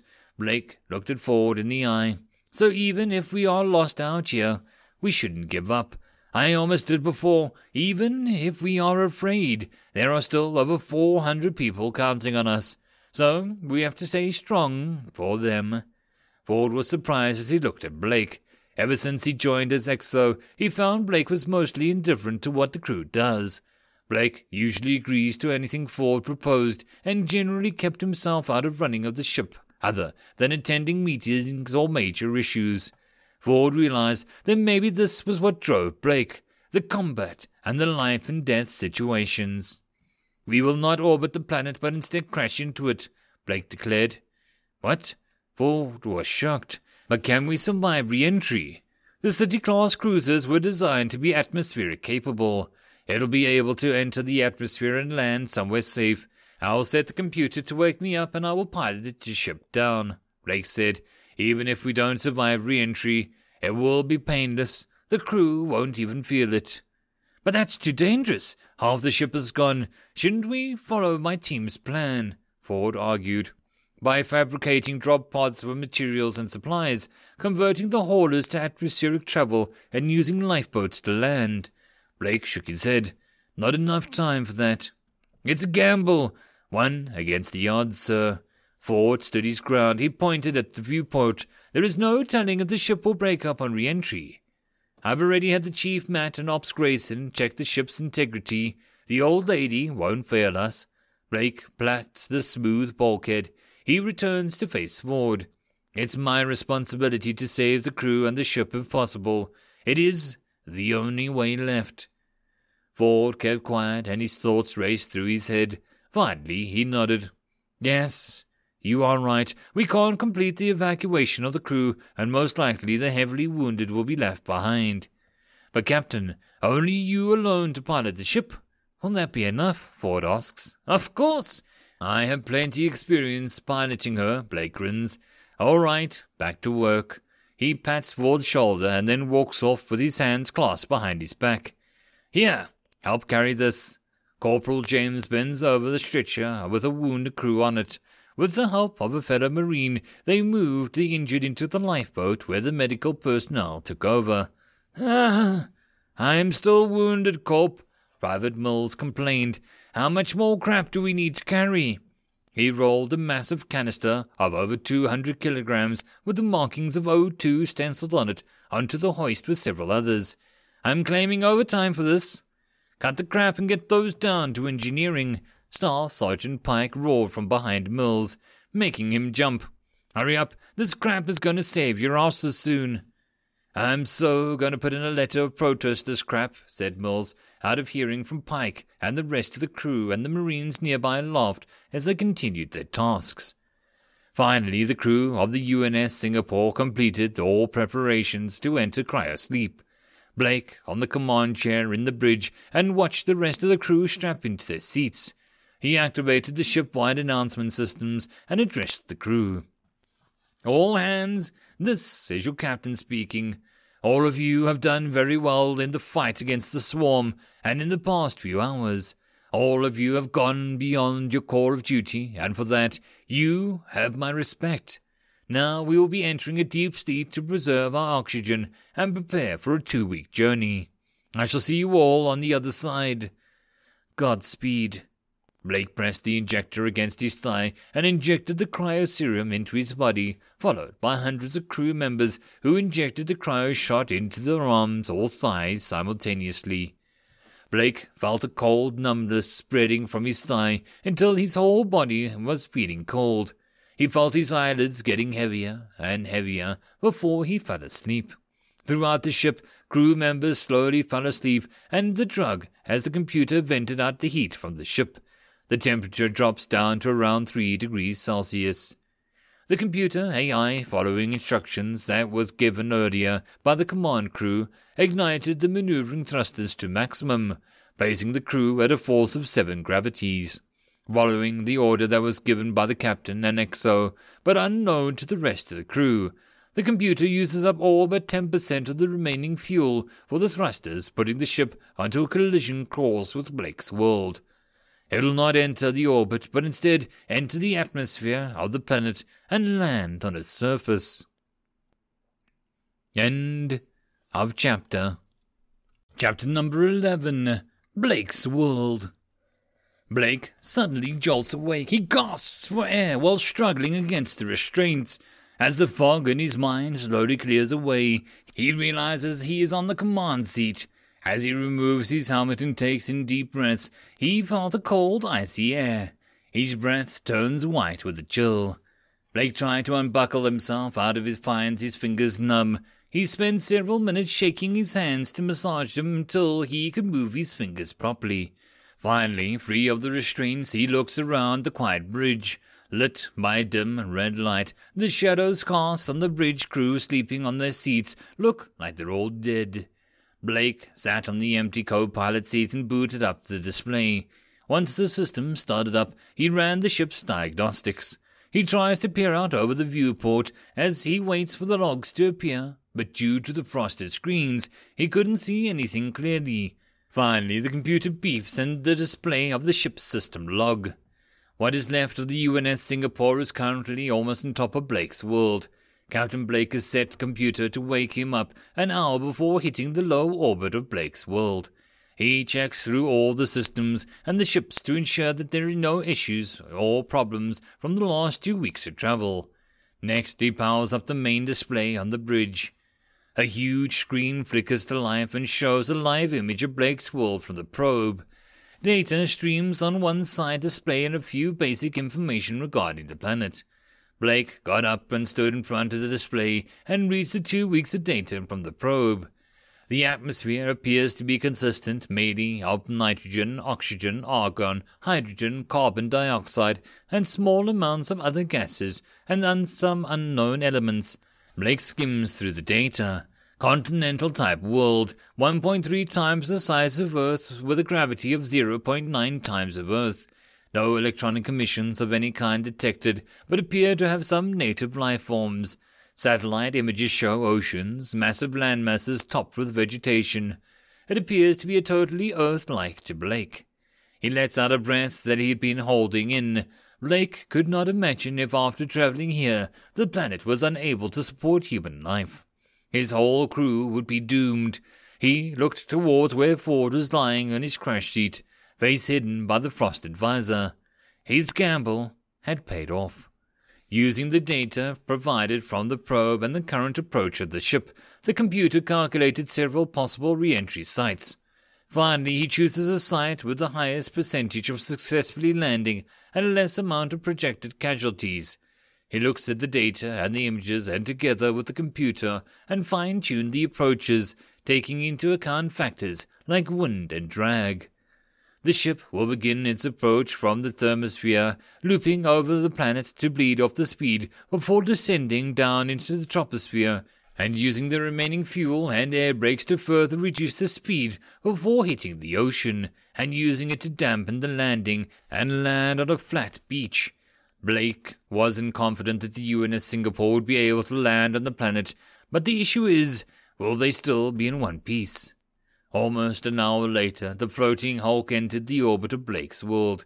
Thrusters angled, and the ship was the correct trajectory, and the ship slowly falls into the atmosphere. Blake strapped himself into the co pilot seat and gave a quick prayer to the gods before activating the heat shields. Blast shields slid smoothly down the cover of the viewports. The ice slowly melts away and the temperature in the bridge starts to rise. As the ship enters the atmosphere, the bow of the ship glows a fiery red, turning the ship into a falling star. All across the planet, native life forms look up to the skies, watching a fiery falling star streak across the sky. As it travels through the sky, it announces its arrival with a thunderous roar, awakening slumbering creatures and scaring the natives. The damaged end of the ship trailed massive plumes of smoke, fire, and debris. From the day, it looks like a meteor, while at night, a falling star. As the natives of this world have never seen anything like this before, many falls to their knees in worship or fear. After the ship looped once around the planet, Blake deploys its aero stabilizer fins and ventral side, giving the ship some form of aerodynamics.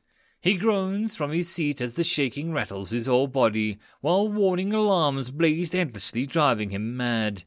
Soon the shaking stopped and the blast shields retracted back. Blake looks out of the viewport, seeing the pristine world and a whole lot of water rushing towards him. He quickly pulls the control up and activates the thrusters to slow the starship falling. As soon as his view changes to show the skyline instead of the ocean, he checks his airspeed. Still too fast, and he applies the air brakes to slow down. Blake wasn't really flying the ship, as the ship would just drop down from the sky. He tries his best to level the ship and not pancake into the ocean. As the city class ships, UNS Singapore were designed for atmospheric entry. It also was designed to land on water. Even so, he told Ford that he could handle it. He did not really have much skill in piloting the ship. By blind luck, he manages to keep the bow of the ship facing upwards as the aft portion splash landed against the ocean, creating a massive wake behind. He struggles with the aero stabilizers to keep the bow up as much as he can and burn up all the fuel in the maneuvering thrusters to slow the ship down. Despite his best efforts, the ship skids and cuts through the ocean directly towards land. Blake watches helplessly as the landmass getting closer and closer. Oh, crap. He closes his eyes and braced hard against the seat as the bow of the ship rams the beach before smashing its way through the trees. He finally lost consciousness as the bow of the ship punched through the small hill before stopping. End of chapter. Chapter number 12 Strange New World. Corporal James had a good dream with a pretty girl, living the good life while still schooling in university, when the swarm invaded and then turned the dream into a nightmare. The faces of the Sean, David, and the rest keeps appearing and taunting him, no matter where he ran or hide, before catching up to him and turning into the swarm warrior drone its limbs gripping him tightly and drawing him into its deadly embrace. Screaming, he jolts awake suddenly and flailed around, bathed in a cold sweat, before remembering that he was buckled up in a crash seat. It took several minutes calming his racing heart down before trying to get out of his restraints. Where are the lights? He got out and stepped onto the deck, thinking that he must still be under the effects of the drug, that he was the ship was slanted. He looked at the rows of Marines and the crew members strapped into the seats and realized that it was the side effects of the cryo shot. The ship is slanted, his gravity generator broken down. He removes his helmet and a strong smell of ozone and burned plastics instantly assail his nose. He coughs violently and turns his flashlight on his harness on. The light beam lit up the compartment, showering the people strapped into the crash seats mounted in two rows against the wall. Spending some time, James checks his teammates and the crew members' vitals and found them all alive, but still sleeping. Trying to open the hatch of the compartment, he found that there was no power, and to his manually cranked the door open. As he stepped out of the deck, he could see several beams of light as other members of the crew are moving up and down. rescuing people and trying to organize things. James waved at the crew member with a medical patch on his sleeve and called out, Hey, medic! I got about 30 guys in here. Can you check them out? The medic took a quick look into the compartment and took out two markers to start to write something on the bulkhead next to the hatch. Power's out for now, comms and no network, the medic explained as he scratched some medical lingo on the bulkhead. Got it. I'll be right back with more help. By the way, head to the forward flight deck. Everyone is gathering there. The medic said with a rush off down the hallway. As James approached the flight deck, he notices it seems brighter and a chorus of voices could be heard and the air felt cleaner, less smoky. Stepping out into the flight deck, he was surprised at the sight he saw. The launch bay doors lay open, displaying a view of the evening sun. Orange, purple skies and clouds stretched as far as he could see. He stood there watching the view, then he realizes that they had landed on Blake's world. He notices the foliage looks bluish green, instead of the green, but other than everything else, it looks suspiciously earth like. Even the smell of the sea from the breeze. James walks to the edge of the open bay and peers off to the side. He found that the ship was off to its left and it's wedged directly into a cliff hill.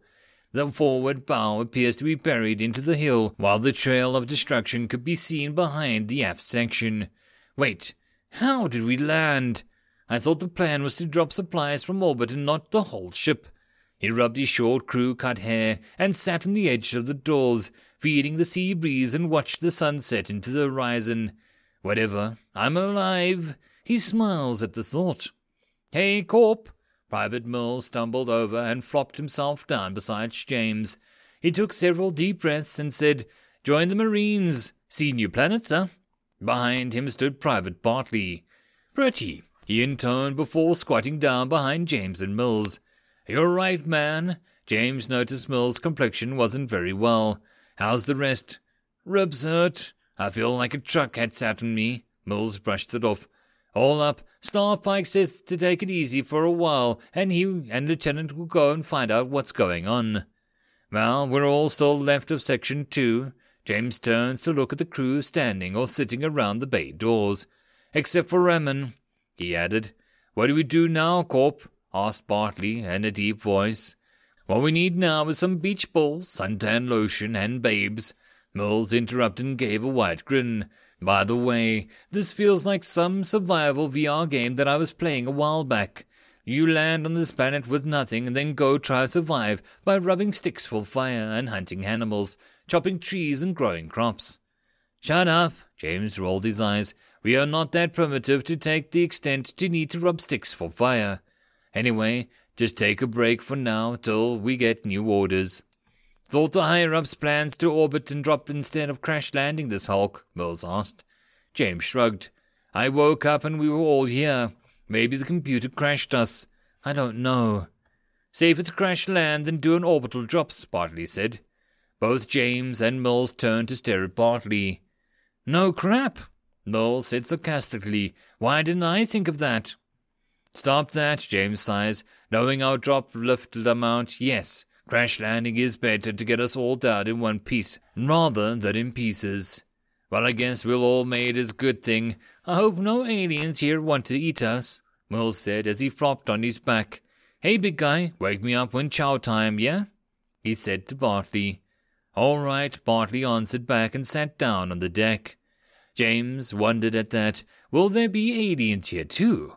Will they be hostile like the swarm? He took the last look at the scenery as the dying light of the sun turns everything to darkness before laying back against the deck and closing his eyes in thought. End of chapter. Chapter 13 Numbers. Blake leans against the railing, watching the night sky from the window in the officers' mess. The planet's dull moons loomed over the horizon with a spectacular display of stars as a backdrop. It's pretty romantic, he thought, with the dim lighting of the officer's mess and that wonderful view. Penny for your thoughts. Ford joined Blake at the viewing gallery. How are you feeling? Better, after the meds, Blake replied. I was contemplating how beautiful this planet is. Thank you for saving us all, Ford said. Your plan worked. You landed us in one piece and only a few casualties. It was a gamble, and thank God this lady held. I thought that we were all going to die when that cliff came up. Lady Luck was smiling on you, on all of us, Ford said. So, what's next? Let the crew rest for the night. We start fresh in the morning. Make sure that none of the crew leaves the ship, and all hatches are locked down later tonight, Blake said. We have an HOD meeting tomorrow after breakfast. He turned back to the view of the night sky. By 10 p.m. shipboard time, the crew members locked down the ship once more. As they have no idea what was out there, it was safer just to lock down the ship, and the crew enjoyed a much needed rest. As the crew slept into the night, a fair distance away, near the peak of a volcano, a deep roar rumbled out. As morning came, the overall high morale of the crew could be seen. A chorus of greetings and cheerful laughter could be heard in the mess and walkways. Blake sat at the head of the conference table and waited for all the heads of department to enter, then started the meeting. All right, we landed safely, but there are many difficult times ahead. We need to ensure the survival here, as we do not know how long we will be stuck here. There are three possible scenarios. One, we are stuck here forever, so we will need to build a permanent base here. We will build the base here and wait hopefully for rescue. And third, and last of all, we rebuild the warp drive and return to Earth. Chief Matt spoke up. Rebuilding the UNS Singapore of what we have is impossible. We don't even have the proper tools for it or the knowledge base. Last option is out, he declares. Ford spoke up. As for rescue, it is also impossible. First of all, we're in uncharted space, and with the war with the swarm, it will be years before the survey ships into the system. So, the only option is for us to build a base here, a colony of a man, Blake said. In that case, we need to inventory every item and salvage all usable systems of the UNS Singapore. Grayson raises his hand. We need food, medical supplies, shelter, and security. Dr. Sharon also raises a hand and added, we need to send out surveying teams to gather samples from the native plant life and soil to see if there is edible and also if it provides the vitamins that we need. Our vitamin supplies are a little low. And also, I need to use the labs here to test if there is any pathogen or viruses that are harmful to us in the air or soil. Ah, for security, I'll set the Marines out to recon the perimeter, and also escorts for surveying teams if needed, Lieutenant Frank said. But we are lacking severely in manpower. I have only so many Marines left. All right, you guys know what to do without me telling you, Blake said. I want a detailed report on the current level of status, manpower, fuel, power, food, water, equipment, weapons, and action plans. Blake ticked off his fingers one by one. For now we set up a perimeter first around the ship. We will convene again same time tomorrow morning. Thank you. By noontime, the ship was a hive of activity. Crewmen using power tools with either flattening the ground to level the surface, while others cut down trees or the foliage. Another team worked to clear out the buried portion of the ship out. Pairs of Marines could be seen patrolling along the perimeter. In short, a perimeter radius of a hundred meters is being cleared around the crash. This activity went on all day until nightfall, when everybody retreated back into the ship to button up. All here? Good. Let's start. Blake leans back in his chair as he looks around the conference table. Other than the usual people, a few more new faces have appeared. Okay, who's first? Ops Officer Grayson cleared his throat and he volunteers to start first. The ship doesn't look pretty. What remains of the UNS Singapore is a forward and center crew quarters, the forward flight and cargo decks, the bridge and CIC, and the forward reactor and the central magazines. He flips his notepad. Also, the med bay, the old civilians' research labs, and the marine quarters are all that survived. How about our weapon systems? XO Ford raised. For weapon systems, the dorsal turret is currently half buried in the side of the hill, while the ventral turret is shattered to pieces from here to the sea. Our missile launchers on point-to-point lasers on the port and starboard are relatively protected in their armored casements, but we have to dig some out of the hill for ammunition remaining in the magazines, we have a grand total of 80 multi-purpose AIM-32H Space Sparrow missiles 20 more if the ready launchers, and 236 155mm Sabot penetrators for the railguns. For the PD lasers, until the reactor is fixed, we don't have enough energy to fire them. Grayson took a sip of his water before continuing. We got three machine shops, one in flight, one in cargo, and a final one in the forward reactor. All are tools for maintenance and simple parts fabrication. We could tweak around with software and produce other things, but don't expect to build a warp drive out of it.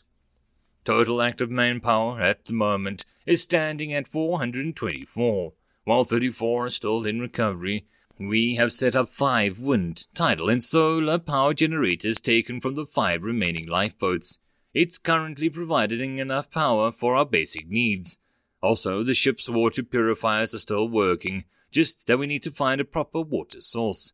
Sea water works too, but I really don't recommend it. We will need to build a water supply line, or we're gonna have to transport water to be purified every day. Grayson looked at his notes. For inventory, he nods to the Asian male sitting to his left. Quartermaster Chen will update us. Good morning, sir. QM Chen greeted Blake. We have uh, 22 days' worth of food, perishables, preserved and running on full rations for 500 people. We have water enough for 16 days at the current usage, 92 power tools, 5 forklifts, 19 heavy hand lifters, zero fuel in the tanks, 2 space haulers, and 4 buggies. QM Chen looks forward at Lieutenant Frank and continues, on the Marine side, the security section side, we have a total of 37 M7A1s, 2 M7 DMRs, 220 Glock G88Cs, 8 M8 shotguns, 4 PK299 HMGs, and 217 PDWs, 30,000 rounds of 6.5mm C-type, 50,000 rounds of 6.5mm AP, 179,000 rounds of 5mm, and 10,000 rounds of 12 gauge shotgun shells. He pauses and flips his notes. The Marine's armor says that once the ammo is used up, we do not have enough advanced materials to produce any more ammo, except for the simple ammunition like the 12 gauge. Medical wise, I'm almost all out of biomaterials to produce much vaccines or medicine. Dr. Sharon spoke next. We used up almost all of it to produce the cryo shots. We need to see if there are any native plants here with medical properties that we can use if we want more medicine. Is there any signs of viruses or pathogens that we need to be worried about? Blake asked. So far, no. I tested the air with the seawater samples, as we have not found any source of water I cannot verify it yet.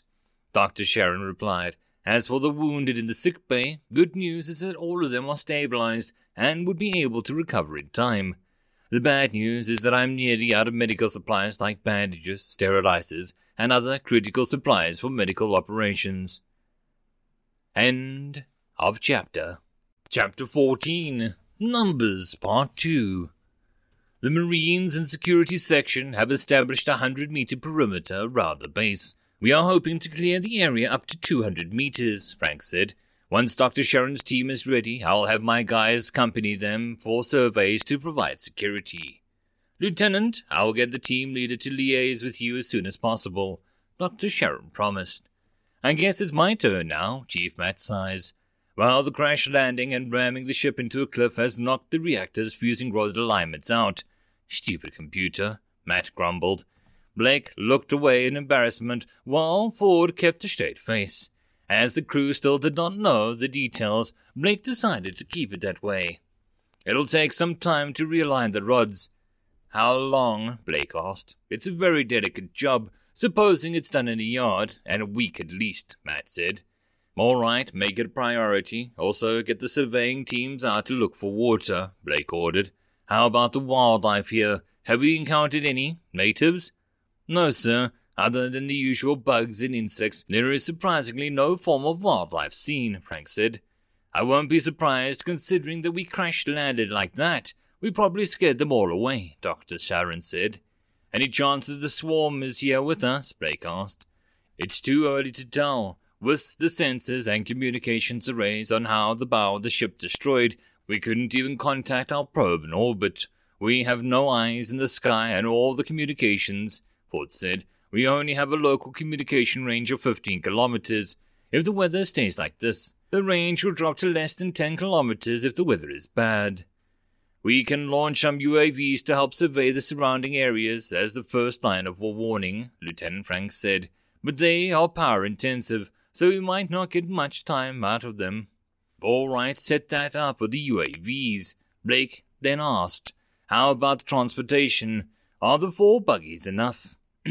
um, sir, a bespectacled young man in a mechanic jumpsuit with the rank of petty officer first class pinned to his collar tab spoke. The buggies will not be good for any off-road activities. They are primarily designed to be used in the ship. We need to modify them to be able to be used outdoors. You are? Blake asked. This is P.O. Nelson, Ford replied for him. He took over Master Chief Cobb's duties in addition to his own in the motor pool. Space haulers are too heavy to lift off from the atmosphere. It'll require a lot of modifications before it can be flown. Also, fuel for the haulers is limited. P.O. Nelson continued. As everyone digested the news, Blake stood up. All right, I think it's good that we more or less know the problems that we face. For now, our priority is food, water, and power, then medical. Weapons and modifications of vehicles is not an issue yet. As for rationing of food and water, we decide again after one week. As he was about to end the meeting, someone at the back raised a hand. Sir, I am Spaceman Apprentice Alice from Hydroponics. The young Caucasian lady, with her hair tied in a ponytail, introduced herself. Hydroponics was lost in the explosion, but I have some seeds with me in my locker, mostly potato, lettuce, tomatoes, and strawberries. That is good news. Blake was relieved as it could help with the food issues. Okay, S.A. Alice, I am putting you in charge of farming. Get a list of what you need to XO Ford. Any other questions? With that note, the conference ended and everyone returned to work. Blake gestured to Ford to stay back. Once the room was clear, Blake said, What do you think of the odds of starting a colony here? If we can settle food, water, and power, I think we should be okay. Unless the swarm here in force or there are hostile natives, then we need to rethink our strategy, Ford answered. We need to ration the usage of our equipment and look into ways to replicate or substitute them. We do not have the infrastructure to produce everything that we need to support our current tech. Sooner or later, it'll break down and we won't have the parts or the ability to build or replace them. Blake rubbed his eyebrows. Do we have anyone with the relevant knowledge or the know-how in this case? Ford asked. I know Staff Pike is great with the jungle survival stuff, but he probably knows plenty of jungle and forest skills that'll be useful to the crew out there. Okay, I think we should make all the crew members fill up a questionnaire regarding their skill sets, Blake suggested. This way we can filter out those with skills that can help in building up a base. I will look into expanding the perimeter. I will get right to that, sir, Ford then left the room. Blake finished off his coffee before following Ford out of the room and went off to supervise the crew working at the perimeter. He exited the ship by the cargo bay ramp, with extending all the way to the ground. He stood at the foot of the ramp and cranes his head up and looks at the cliff where the one third of the ship was buried into. Damn, how did we survive that? Thank God for small mercies. Captain, a crewman in a red jacket strolled up to the saluted Blake. Sir, I heard from the XO you are coming to check out on the perimeter. At ease, Blake returned the salute. So, what do we have here? The soil is pretty sandy, but we are about 300, 350 meters away from the sea. All around us is overgrowth and not many larger trees, so work has been progressing quite fast. The vegetation around the ship was first cleared away, creating a flat, square shaped field. The ground was then flattened to compact it uniformly. We extended to about 120 meters away, and by tomorrow we should be able to clear the land up to 200 meters away. They walked towards the edge of the field. The crewman pointed out the various interesting features of the terrain and also elaborated on where the wall the buildings were built using the local materials. A wall enclosing the colony is also planned to be constructed. How do you plan to build this? Blake asked P.O. First Class Letts after looking at his name tag and rank. Do we even have the construction materials to build all that? Cap, I used to own my own construction company before getting drafted, Letts said. Cement and concrete are easy to make. All we need is limestone, sand, and some clay. I've gotten the boys to go poke around to see if they can find any clay for me, but limestone and sand got plenty around us. He gestures towards the cliff. But can we produce enough of it to use? Blake was impressed. Yep. I set up a production line to produce as much cement and concrete as you want, as long as I have the raw materials, Letts declared. How much manpower and resources do you need? Forty or fifty for now, then depends on the output and demand. Also, I need a week so to experiment with the perfect mix, Letts said. Good work, Pio. Keep it up. Inform the XO or me if you need help. Blake said as he thanks Letts for his tour. End of chapter. Chapter 15 Giant Wolf. Hey, big guy, see anything? Private Mills asked Bartley as they followed the three technicians into the forest. What the hell are they collecting? Samples, Private Bartley replied, his eyes constantly scanning left and right in the clearing where they'd stopped. Damn, I know it's samples. For what use? Private Mills grumbled. He snaps away an insect that landed on his neck. Both of the Marines were wearing number four forest camo fatigues, open faced helmets with an armored chest plates and equipment harness. Except for Bartley, he lugs around a PK 299 heavy machine gun that is attached to an exoskeleton frame that he wears, with several large pouches containing ammunition for his weapon. To study. You know what? You're all fun and games. Really. Mills gave up trying to chat with Bartley and walked up to the one of the techs crouching over a plant. Hey, what you doing? The technician turns and lifts up a small container with a leaf inside. Well, we are cataloging the plants to see if they can be eaten or used in some way. He gives the bottle a little shake before placing it carefully into his bag. Yeah, um, okay. Mole straightens up, unimpressed. So this blue-green plant is edible. He plucks a leaf from the small tree. Most of the leaves of the plant life in Blake's world are bluish in color with a hint of green. Well, not this, he stood up. Over there. He waves Moles over and kneels down to the tiny growth in the blue fern-like leaves. These here is a kind of tuber or root, in case you jugheads don't know what a tuber is. The rest of the text laugh as he continues his explanation. The guys at the lab says it tastes like a carrot and potato and carries the same nutrients and vitamins as them, so they're called carato. Oh, wow. Mills rolls his eyes while Bartley looks on in interest. So, other than the tuber root carato, nothing more interesting found. we found plenty in the last week, the tech proudly said. There are tree sap that tastes like maple syrup, but when dried becomes like rubber.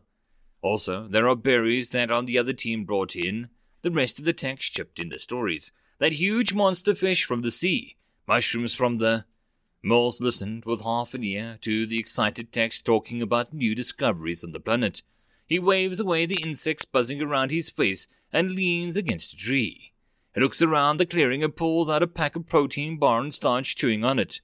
Mills, Bartley says in his usual tone. Mills, something's watching us. What? Mills jolts up. Where?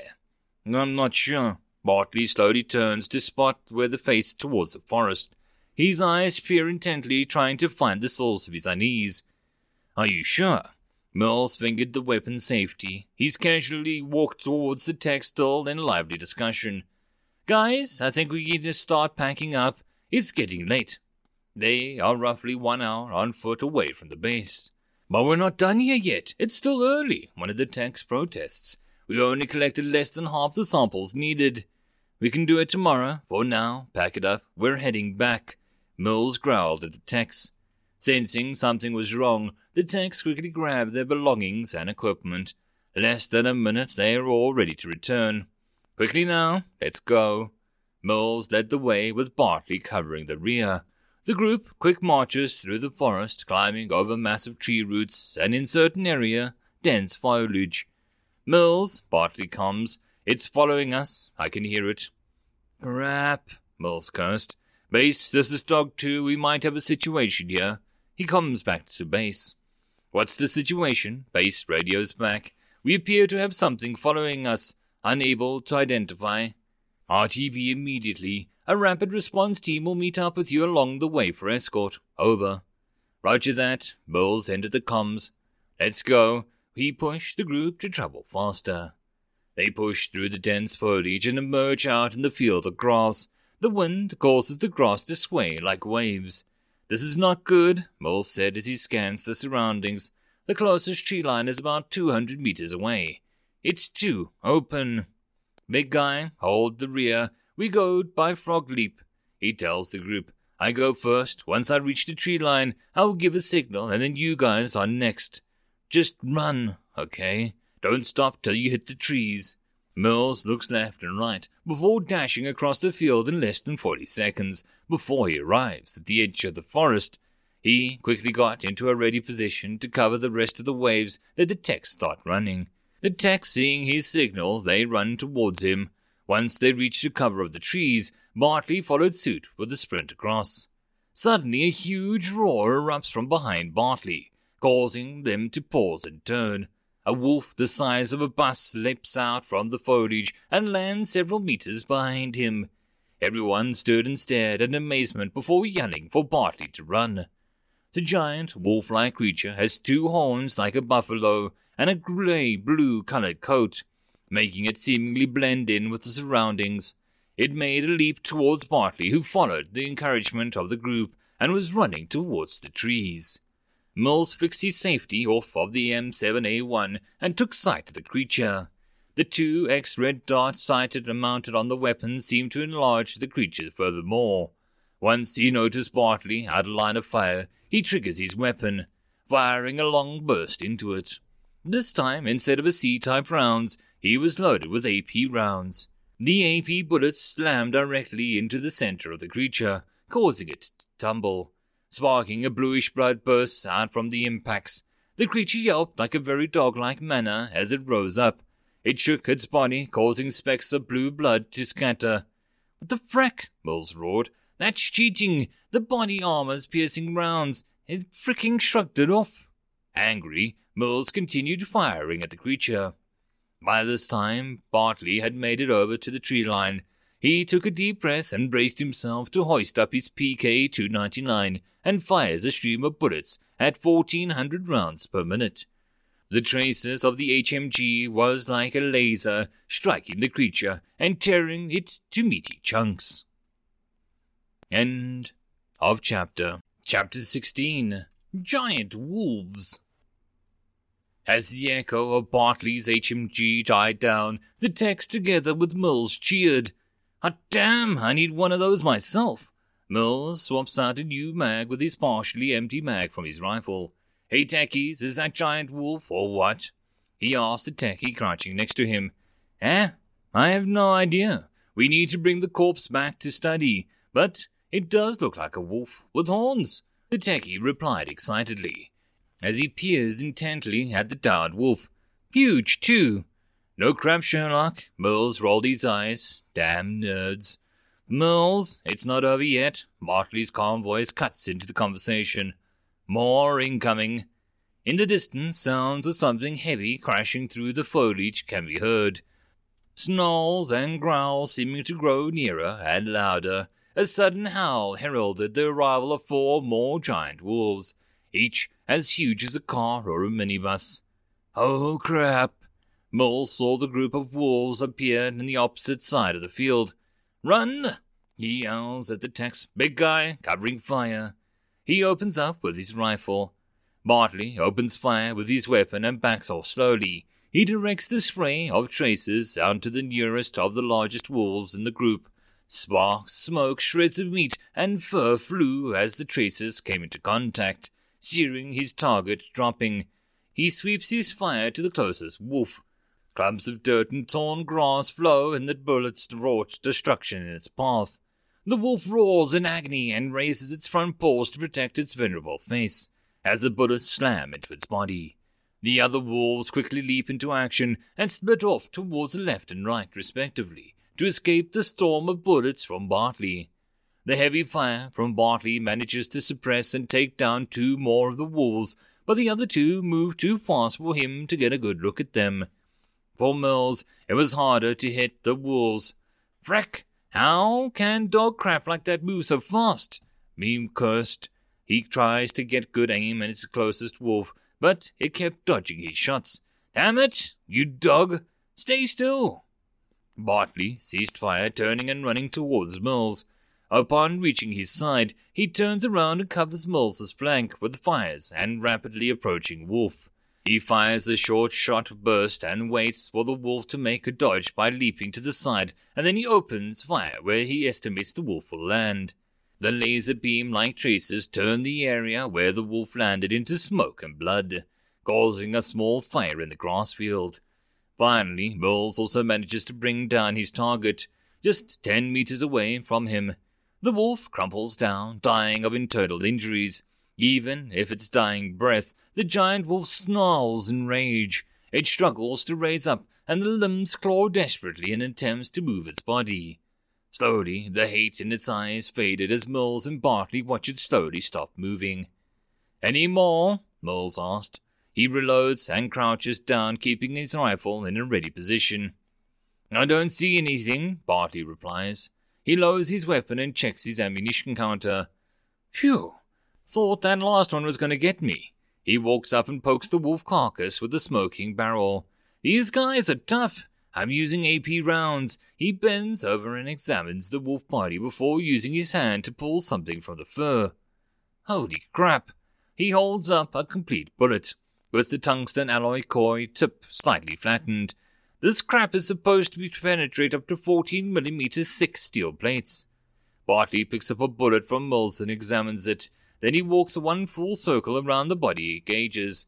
Roughly 5 meters long, 2.5 meters tall. He taps the horns with a growing out of the head of the wolf. Solid ivory. Damn, we bagged a big one, huh? Mills grinned. Think they'll allow us to mount its head up in the barracks? He poses with one foot on top of the giant wolf like a big game hunter. We can make big bucks with this. Soon after, the rapid response team of eight arrives with a group of techies. The two Marines and six from the security detail. Their gear and uniform greatly different from the Marines. They are armored with black riot gear and dark naval gray jumpsuits, carrying PDWs or shotguns. They hurriedly bash through the undergrowth and appear out of the tree line and see Mills leaning on top of a large rock, while Bartley seems to be trying to put out a fire in the distance. Took you guys long enough, Mills grins, and no thanks to you guys, but the day is saved. Yeah, yeah, Lance Corporal Cooper from Section 1 rolls his eyeballs at Mills. So what crap did you get into this time, Mills? Found ourselves some natives. Mills pats the rock he's leaning on. A freaking giant wolf. He gives a little bow and he presents the giant wolf to Cooper and his team. Cooper looks over at the giant wolf with horns and whistles. Damn, that is a huge son of a witch. He gives the wolf a kick. Bloody solid, too. We got another four of this bad boy here. Mills jerked his head towards the field. And this one is just one of the smaller ones. Bartley could be seen stomping around amongst the bluey gray rock like objects amidst the smoking grass. Four more! Private Quang, was the rest of the security section, looks on wild eye. There are more of these things around. The security sections finger their weapons and look around their surroundings nervously. I don't know, seriously. Mills shrugged. He watches as the techies excitedly start to collect samples, measure the bodies, and snap photos. All I know is that they are pretty bulletproofed. The group reports back to the base asking for more support and help to transport the bodies back for analysis. Soon after, over an hour, another twenty people arrived with heavy lifters and strapped the bodies onto the lifters, and they started the trek, carrying the giant wolves back to the base. By the time they approached the base, everyone has heard about the incident and turned out to see the giant wolves. Mills happily basked in the glory of all the tension as he bragged about how he and Bartley heroically saved the survey team and how he killed all the giant wolves. And of chapter. Chapter 17 Mana Stone. Captain Blake and Commander Ford strode outside a reinforced window looking for the desiccated remains of a giant wolf. It was placed on a steel pallet in a hastily made environmental clean room in the corner of the cargo bay, as it was too large to be moved into the labs. Huge glass containers containing parts of the wolf lined the sides of the enclosed area on a table. The rest of the wolf was stored in the refrigerator room in sealed bags. So, Doc, what do you think of these wolves? Blake asked through the intercom at the window. Very fascinating indeed, these creatures. Dr. Sharon, wearing a yellow biomechanical protection suit, she held a PhD in criminal forensics and medicine. I might not know much about animals, but these creatures are amazing. Dr. Sharon gestured her assistant to display the data findings on a display mounted next to the window. These are all males, very similar to our Terran wolves, in fact, but with several times the muscle, bone, and tissue strength, and having horns. She lifts up a curved horn measuring over a meter long. I suspect that they use it as a way to gore other animals like the Terran bulls do. Also, their blood contains large traces of copper, therefore their blood is blue. It also was why the fur is bluish. I think this is a natural way of camouflaging in the wild. Blue, like crabs. Ford glanced at Blake, who shrugs. The next, she displayed a strand of blue hair. This is taken from the body. Its tensile strength is almost as tough as nanocarbon. That's why your marine's weapons were not that effective. With the dense coat of fur, it acts as a natural armor to absorb most kinetic energy and dispersing it away.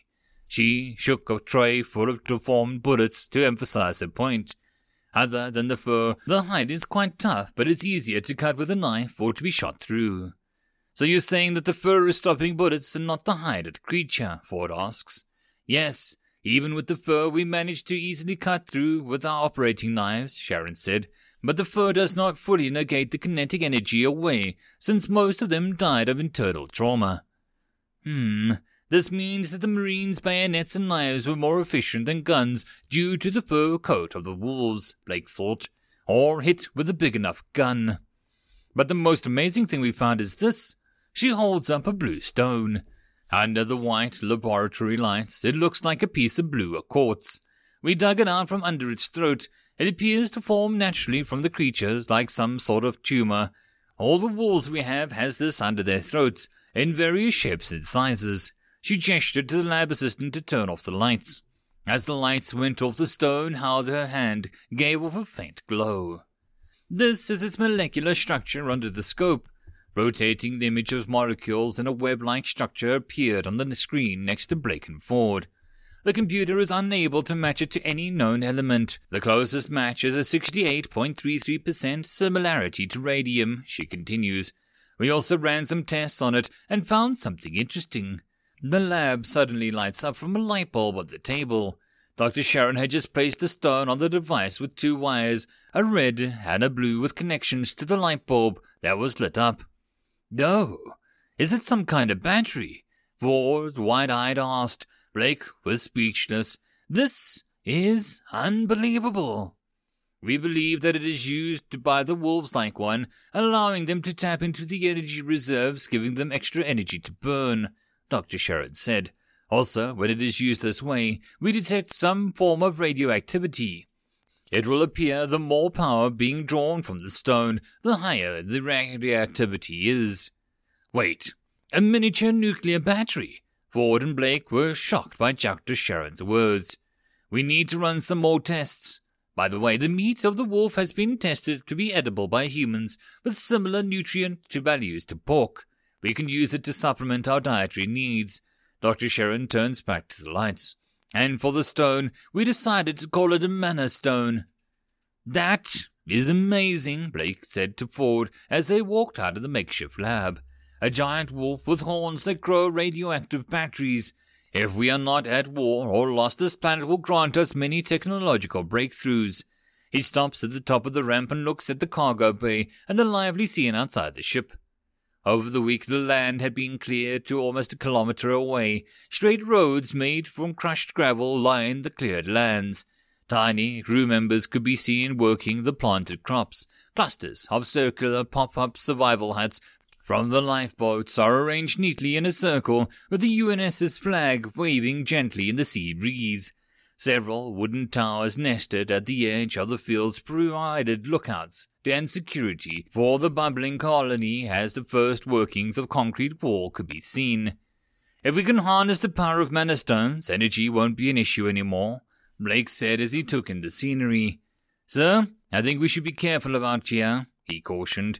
We will need to increase the number of security forces to the surveying teams. Yes, there is too many unknowns in this world and many things that we have yet to understand, Blake said. Increase the number of guards and make sure they report every 30 minutes from now onwards. It also appears that the byproduct of the wolf is quite useful for us. Do you think that we should set up some teams to hunt for them? Ford asked. Our food supply is starting to run a little low. Even if we're growing crops and harvesting wild vegetables, we need more sources of food.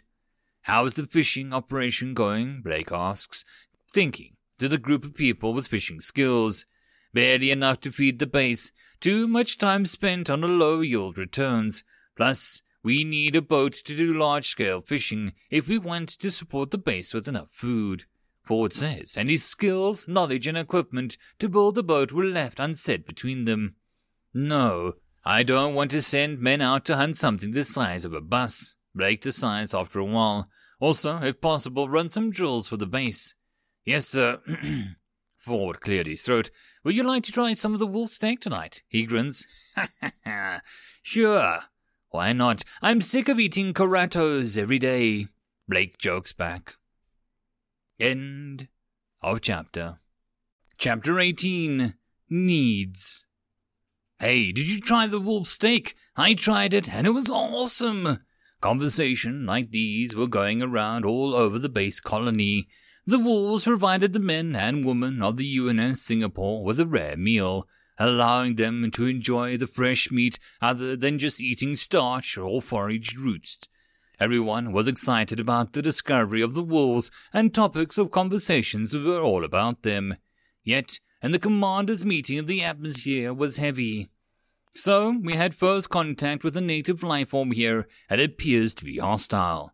Chief Matt said. He leans back and he folds his arms. We have to assume the rest of the planet is hostile too. It might be our men were trespassing in their territory. Wolves are known to be very territorial creatures, Grayson argued. We can't assume that they are the same with the animals from Earth, Chief Matt shot back. All right, that's enough. Blake snapped the table with his palms. We raise our alert levels, ensure all survey team members are qualified with a firearm and is armed at all times, and also double the security detail with them. Yes, sir, Grayson said, his face slightly red. Here is our current progress of the base. He activates the display and brings up the UAV view of the area. Over two hectares of land is cleared and ready to be used for housing and offices. Our current production of concrete and cement is still under the process of being streamlined. Once that is completed, we will be able to produce enough concrete and cement for all of our infrastructural needs. Another hectare is being cleared and it is currently in the midst of being used by the hydroponics to grow food.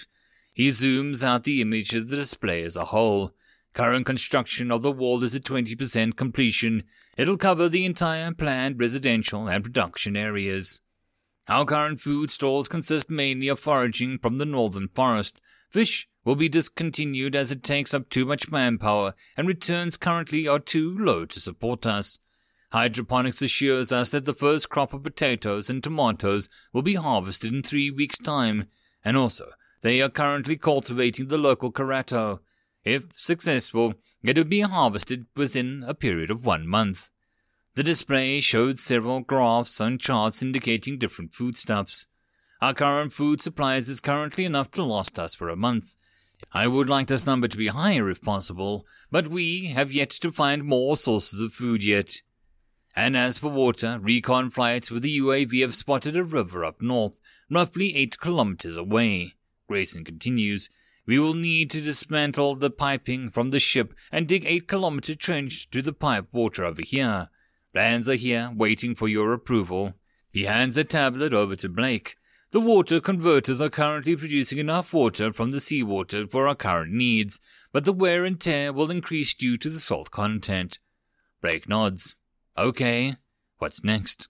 Dr. Sharon's assistant, P.O. Alvin, who heads the survey team, stood up and took the meeting. Currently, we have six teams doing surveying missions on these locations. The display once again shows top-down map of their current location. The sea is at our west, while the cliffs are extended from our south several kilometers till it hits the sea. To our north is a huge forest, and to the east is a large uh, grassland stretching for over 20 kilometers before stopping at a mountain range with several active volcanoes. This is where the wolves were encountered, and also we discovered a rabbit-like creature similar to the wolves. It has a horn. The display shows several video recordings from the UAVs. Is it hostile? Blake asked. No, but it ran away from the surveying team. We are hoping to catch some to, to study, Alvin said. Wait, why didn't the UAVs detect any of the wolves or any creatures to be exact? QM Chen asked. We believe that we've been crashed here. We caused a huge stir in the local ecosystem. All local wildlife fled away and is currently starting to return back. Dr. Sharon explains. Or another reason is our sensors are not calibrated correctly to detect the local wildlife here. Doesn't the wolf show up on our infrared sensors? Chief Matt asks, or even the heartbeat sensors should work. Dr. Sharon shrugged. We need a live sample to test if the Marines can catch one alive. No, Blake rejected immediately. I don't want to lose men. If they come, we deal with them accordingly, but we do not go and find trouble. Lieutenant Frank nods, glad that he does not have to send his men out on some crazy mission. Dr. Sharon shrugs again. Well, the test results of the Mana Stones have come back. It is certainly in some kind of natural biological energy storage, but it appears that the color, size, and purity of the stone varies. The more clear and larger the stone, the more energy it stores. Dr. Sharon paused for a sip of water before continuing. We are unable to identify what it is made of. It appears to grow out from the thorax of the wolf. I would really like a live sample to play with, she thinks. The amount of energy stored is roughly 5,000 watts for the smaller stone and 9,000 watts for the larger stone that we have. She places the dull, fist-sized grey stone on the table in front of her. After we depleted its power, the color fades and it becomes like this, like a normal rock. Is it dangerous? Ford asks. Like highly flammable or explosive? The last time you said that it emits radiation when it is used. It is in a very inert state. It doesn't appear to be highly flammable nor explosive, and it is similar to tensile strength to wrought steel. Dr. Sharon places another mana stone on the table. The color of the stone is a dark blue hue. The power that you draw from the stone, the higher the amount of radiation given off, similar to how atomic elements create energy. The molecules inside split apart to produce energy, Dr. Sharon explains. But unlike nuclear fission, the area of radiation is limited to less than a meter, nor does it produce heat. The people in the conference room were stunned. A mini nuclear battery which produces no radioactive waste and heat? Think of all the tech that could be powered by that. Amazing! Chief Matt exclaims. Can I have one to experiment with? Sure. Dr. Sharon pushes the blue stone to Chief Matt who picks her up and examines the stone against the lights. Matt kept the stone in his pocket after examining it and says, The repairs to the reactor are proceeding as planned. It should be operational within four days. How much fuel do we have for the reactor? Ford asks. Enough to power what remains of the ship's systems for seven months, Matt replied. After that, it's all dry. End of chapter. Chapter 20 Ruins. A massive wolf with a streak of silver fur on its back and ivory tusks spanning over two meters walks out of the tree line sniffing the air. It stood upright over four meters tall and shook itself, displaying its impressive silver blue mane. Walking over to the spot of trampled and torn grass, it lowers its snout and sniffs the ground, before looking up the trail leading towards the other side of the field. The next few days are at the base. The higher ups run several unexpected drills, some in the day, others in the middle of the night or just before dawn. A typical day at Blake's World lost 27 Earthen hours, and the crew kept the days, weeks, months, and time similar to Earth. The drills differ from attack to the base to biological outbreaks. They're starting to shape up properly, Staff Sergeant Pike says, as he stood before a tactical screen on the bridge watching the hive of activity at the base with the ship's cameras. He glances at his wristwatch timer. Nine minutes, eleven seconds. Better than before, sirs. Before, they took over 19 minutes to get into action. Staff Sergeant Pike says, and Blake and Ford watching the action next to him. Good work, Staff, Blake watches in approval. Make sure the men know what to do in the event of an attack. He watches the crew at the base drawing weapons and getting their assigned positions. Simulated explosions pop up here and there within the base compound. All right, end the exercise and let the men stand down. He looks at the clock displaying the local time of 4:46 a.m. Thank you, sir. Staff Sergeant Pike did his best parade ground salute and turned before exiting the bridge. As the day started, work was divided in construction, foraging, security, production, and surveying. Construction teams worked on buildings in the infrastructure of the base, like the perimeter wall, or digging the newly approved 8 kilometer long trench to lay the water pipe to deliver fresh water to the base.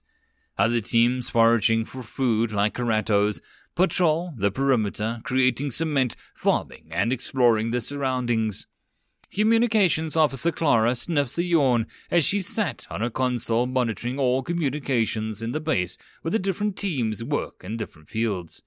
So far, all communications traffic mostly involves mundane reports. She looks at the time, another two hours before her shift change. She sighs and leans back at her chair, wishing that she could pass by faster. Her console suddenly flares in an incoming transmission. Base, over. She taps the connection icon. Dog 4 to base over. We, um, found something here. Clara leans over her console and waves to the XO, getting his attention. Dog 4, please report your current location and status. Clara continues. She pulls up the operation chart of the day, finding out who Dog 4 was and his team. Sir, it's Corporal James's team. They are supposed to be surveying the north sector in grid H4. Clara said as XO Ford stood beside her. Base, Dog 4, we, um, we are at grid H4-B-3, over. Dog 4, base, what is the situation? Over. Base, Dog 4, we found some ruins in some kind, over. Requesting orders, over. Dog 4, this is base, standby, over. Clara looks up at XO Ford, waiting for his reply. Tell them to hold, we will dispatch more support his way. Ford said after deciding a moment. Dog 4, base. Hold your position, back up, and support us on your way. Over. Roger, base. Dog 4, over and out. Get the captain, Ford said to Clara. Corporal James entered the call with base and looks at the moss covered ruins. The four story tower looked like a structure made of stone, with the local flying creatures flying in and out of the crumbled roof. Several other collapsed structures surround the tower, but the nature has reclaimed most of it. Only a few remaining walls remain standing. The techies were looking over the entire site, trying to determine how large the structure was, while the rest of the team were on alert, watching their surroundings for any danger. He removes his gloves and touches the surface of the structure, reading the rough stone surface. Who built these? he wondered and if they are still around. Suddenly, yelling and sounds of gunfire erupted from the ruins. James turns and rushes towards the direction of the gunfire, speaking into the comms as he ran. What's going on? Who's firing? He saw two of the techies scrambling out of the lichen covered building with a collapsed roof. Next to the tower, one of them was firing his pistol wildly behind him. James quickly ran towards them, shouting, What's going on? The techie yells something incoherent while continuing to fire into the depths of the ruins. James, losing his patience, jerks the techie's weapon away from him and snaps him. Calm down. The wide-eyed techie blinks several times before saying, Monsters! Little green monsters! They got Christine! James quickly ordered the security team to stay alert and waves to one of the security guys in the back of his riot gear over. Cole, right? James confirms his name. You know how to do an entry. Cole nods. He checks his shotgun is loaded and follows James into the entrance of the ruins. James directed Cole to enter first with his shotgun, while he slings his M7A1 and draws out his Glock 88. With his left hand on Cole's shoulder, he squeezes it and indicates Cole to advance. Both of them enter the step into the building and their weapons at the ready. Even with a part of the roof collapsing inwards as the shadows cast by the overgrowth, the partially standing walls blocked most of the sunlight. The strong smell of rot and wet mud greeted both of them as they shone their flashlights left and right. Several empty bullet casings scattered all over the moss covered stone floor glistened from their flashlights. Signs of struggle could be seen from the clumps of dirt and moss torn from the stone slabs. Corporal Cole calls out. He directs his light to a small opening at the back of the building where a pile of stones sat. Looks like a way in. James crouches down and shines the light in. He couldn't see all the way in, but the ground clearly shows signs of something heavy being dragged and other prints trampling over it. Damn. James reports his situation to base and quickly makes a decision. Let's go in after them. He tells the rest to wait for backup at the entrance of the tunnel while he and Cole will advance into the tunnel to save the techie. Let's go, James tells Cole, and the two of them bend down low and enter the tunnel. End of chapter. Chapter 20 Dungeoneering. The tunnel appears to be a part of the ruins, as the walls and ceiling feature the same stone designs as outside. Dangling roots of some kind of fungus line the sides of the walls, only the entrance appears to be dug out by someone or something. After several meters, the tunnel slopes downwards and into the side of a stone corridor. James follows the tracks and stops as they entered into a corridor.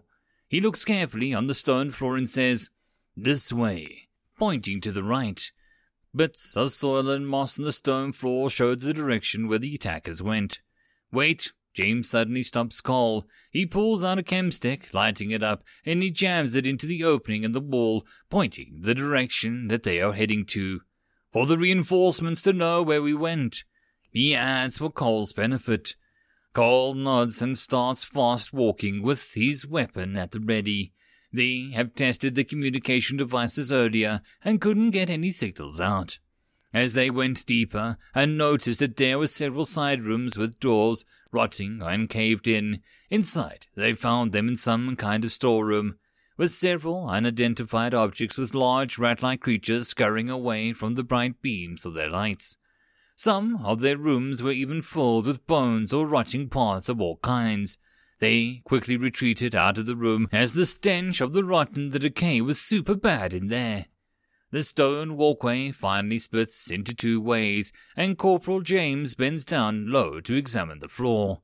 Crap, I'm not sure where they went, he cursed. The stone floor was too hard and dry to leave tracks behind. So, what do we do now? Cole asks as he licks his lips dry nervously. Splitting up seems bad. Wait. Turn off the lights, James said with the lights turned off. The darkness surrounds them. After a while, James excitedly said, There! Found them. Confused, Cole looks around in the dark before understanding what James meant. As their eyes adjusted to the dark, the right side of the tunnel appears to be brighter than the other. It was highly likely that whoever grabbed Christine, they had to be using some kind of light to travel. Turning on their flashlights again, James marked the wall with an arrow to indicate which direction they went, and they set off at a faster pace. After another ten to fifteen minutes of walking and passing by an empty rooms, they saw what appeared to be some kind of lights ahead. Both of them turned their lights off and clearly could see the flickering glow of the end of the corridor. As they came closer, they peeked out of the corridor to see a stone hallway expanding out of the huge hall. From their vantage point, several crude torches hang from the sides of the pillars that reached up to hold the ceiling where what looked like chandeliers hung limply. Sounds of voices and growls reached their ears as they saw several children-like creatures mingling around the huge black pot set in the middle of the hall. Pieces of furniture littered the walls, and several sleeping cots could be seen. What are they? Cole whispers. Natives. Yeah, I think we found the natives. You see Christine? James asks. No, I don't see her. Cole peers around. Wait, she's in the pot! Horrified, Cole bursts out loud. Instantly the hall turns quiet, and all the denizens inside turn and look at the two of them. Oh crap! Sorry. Cole apologizes.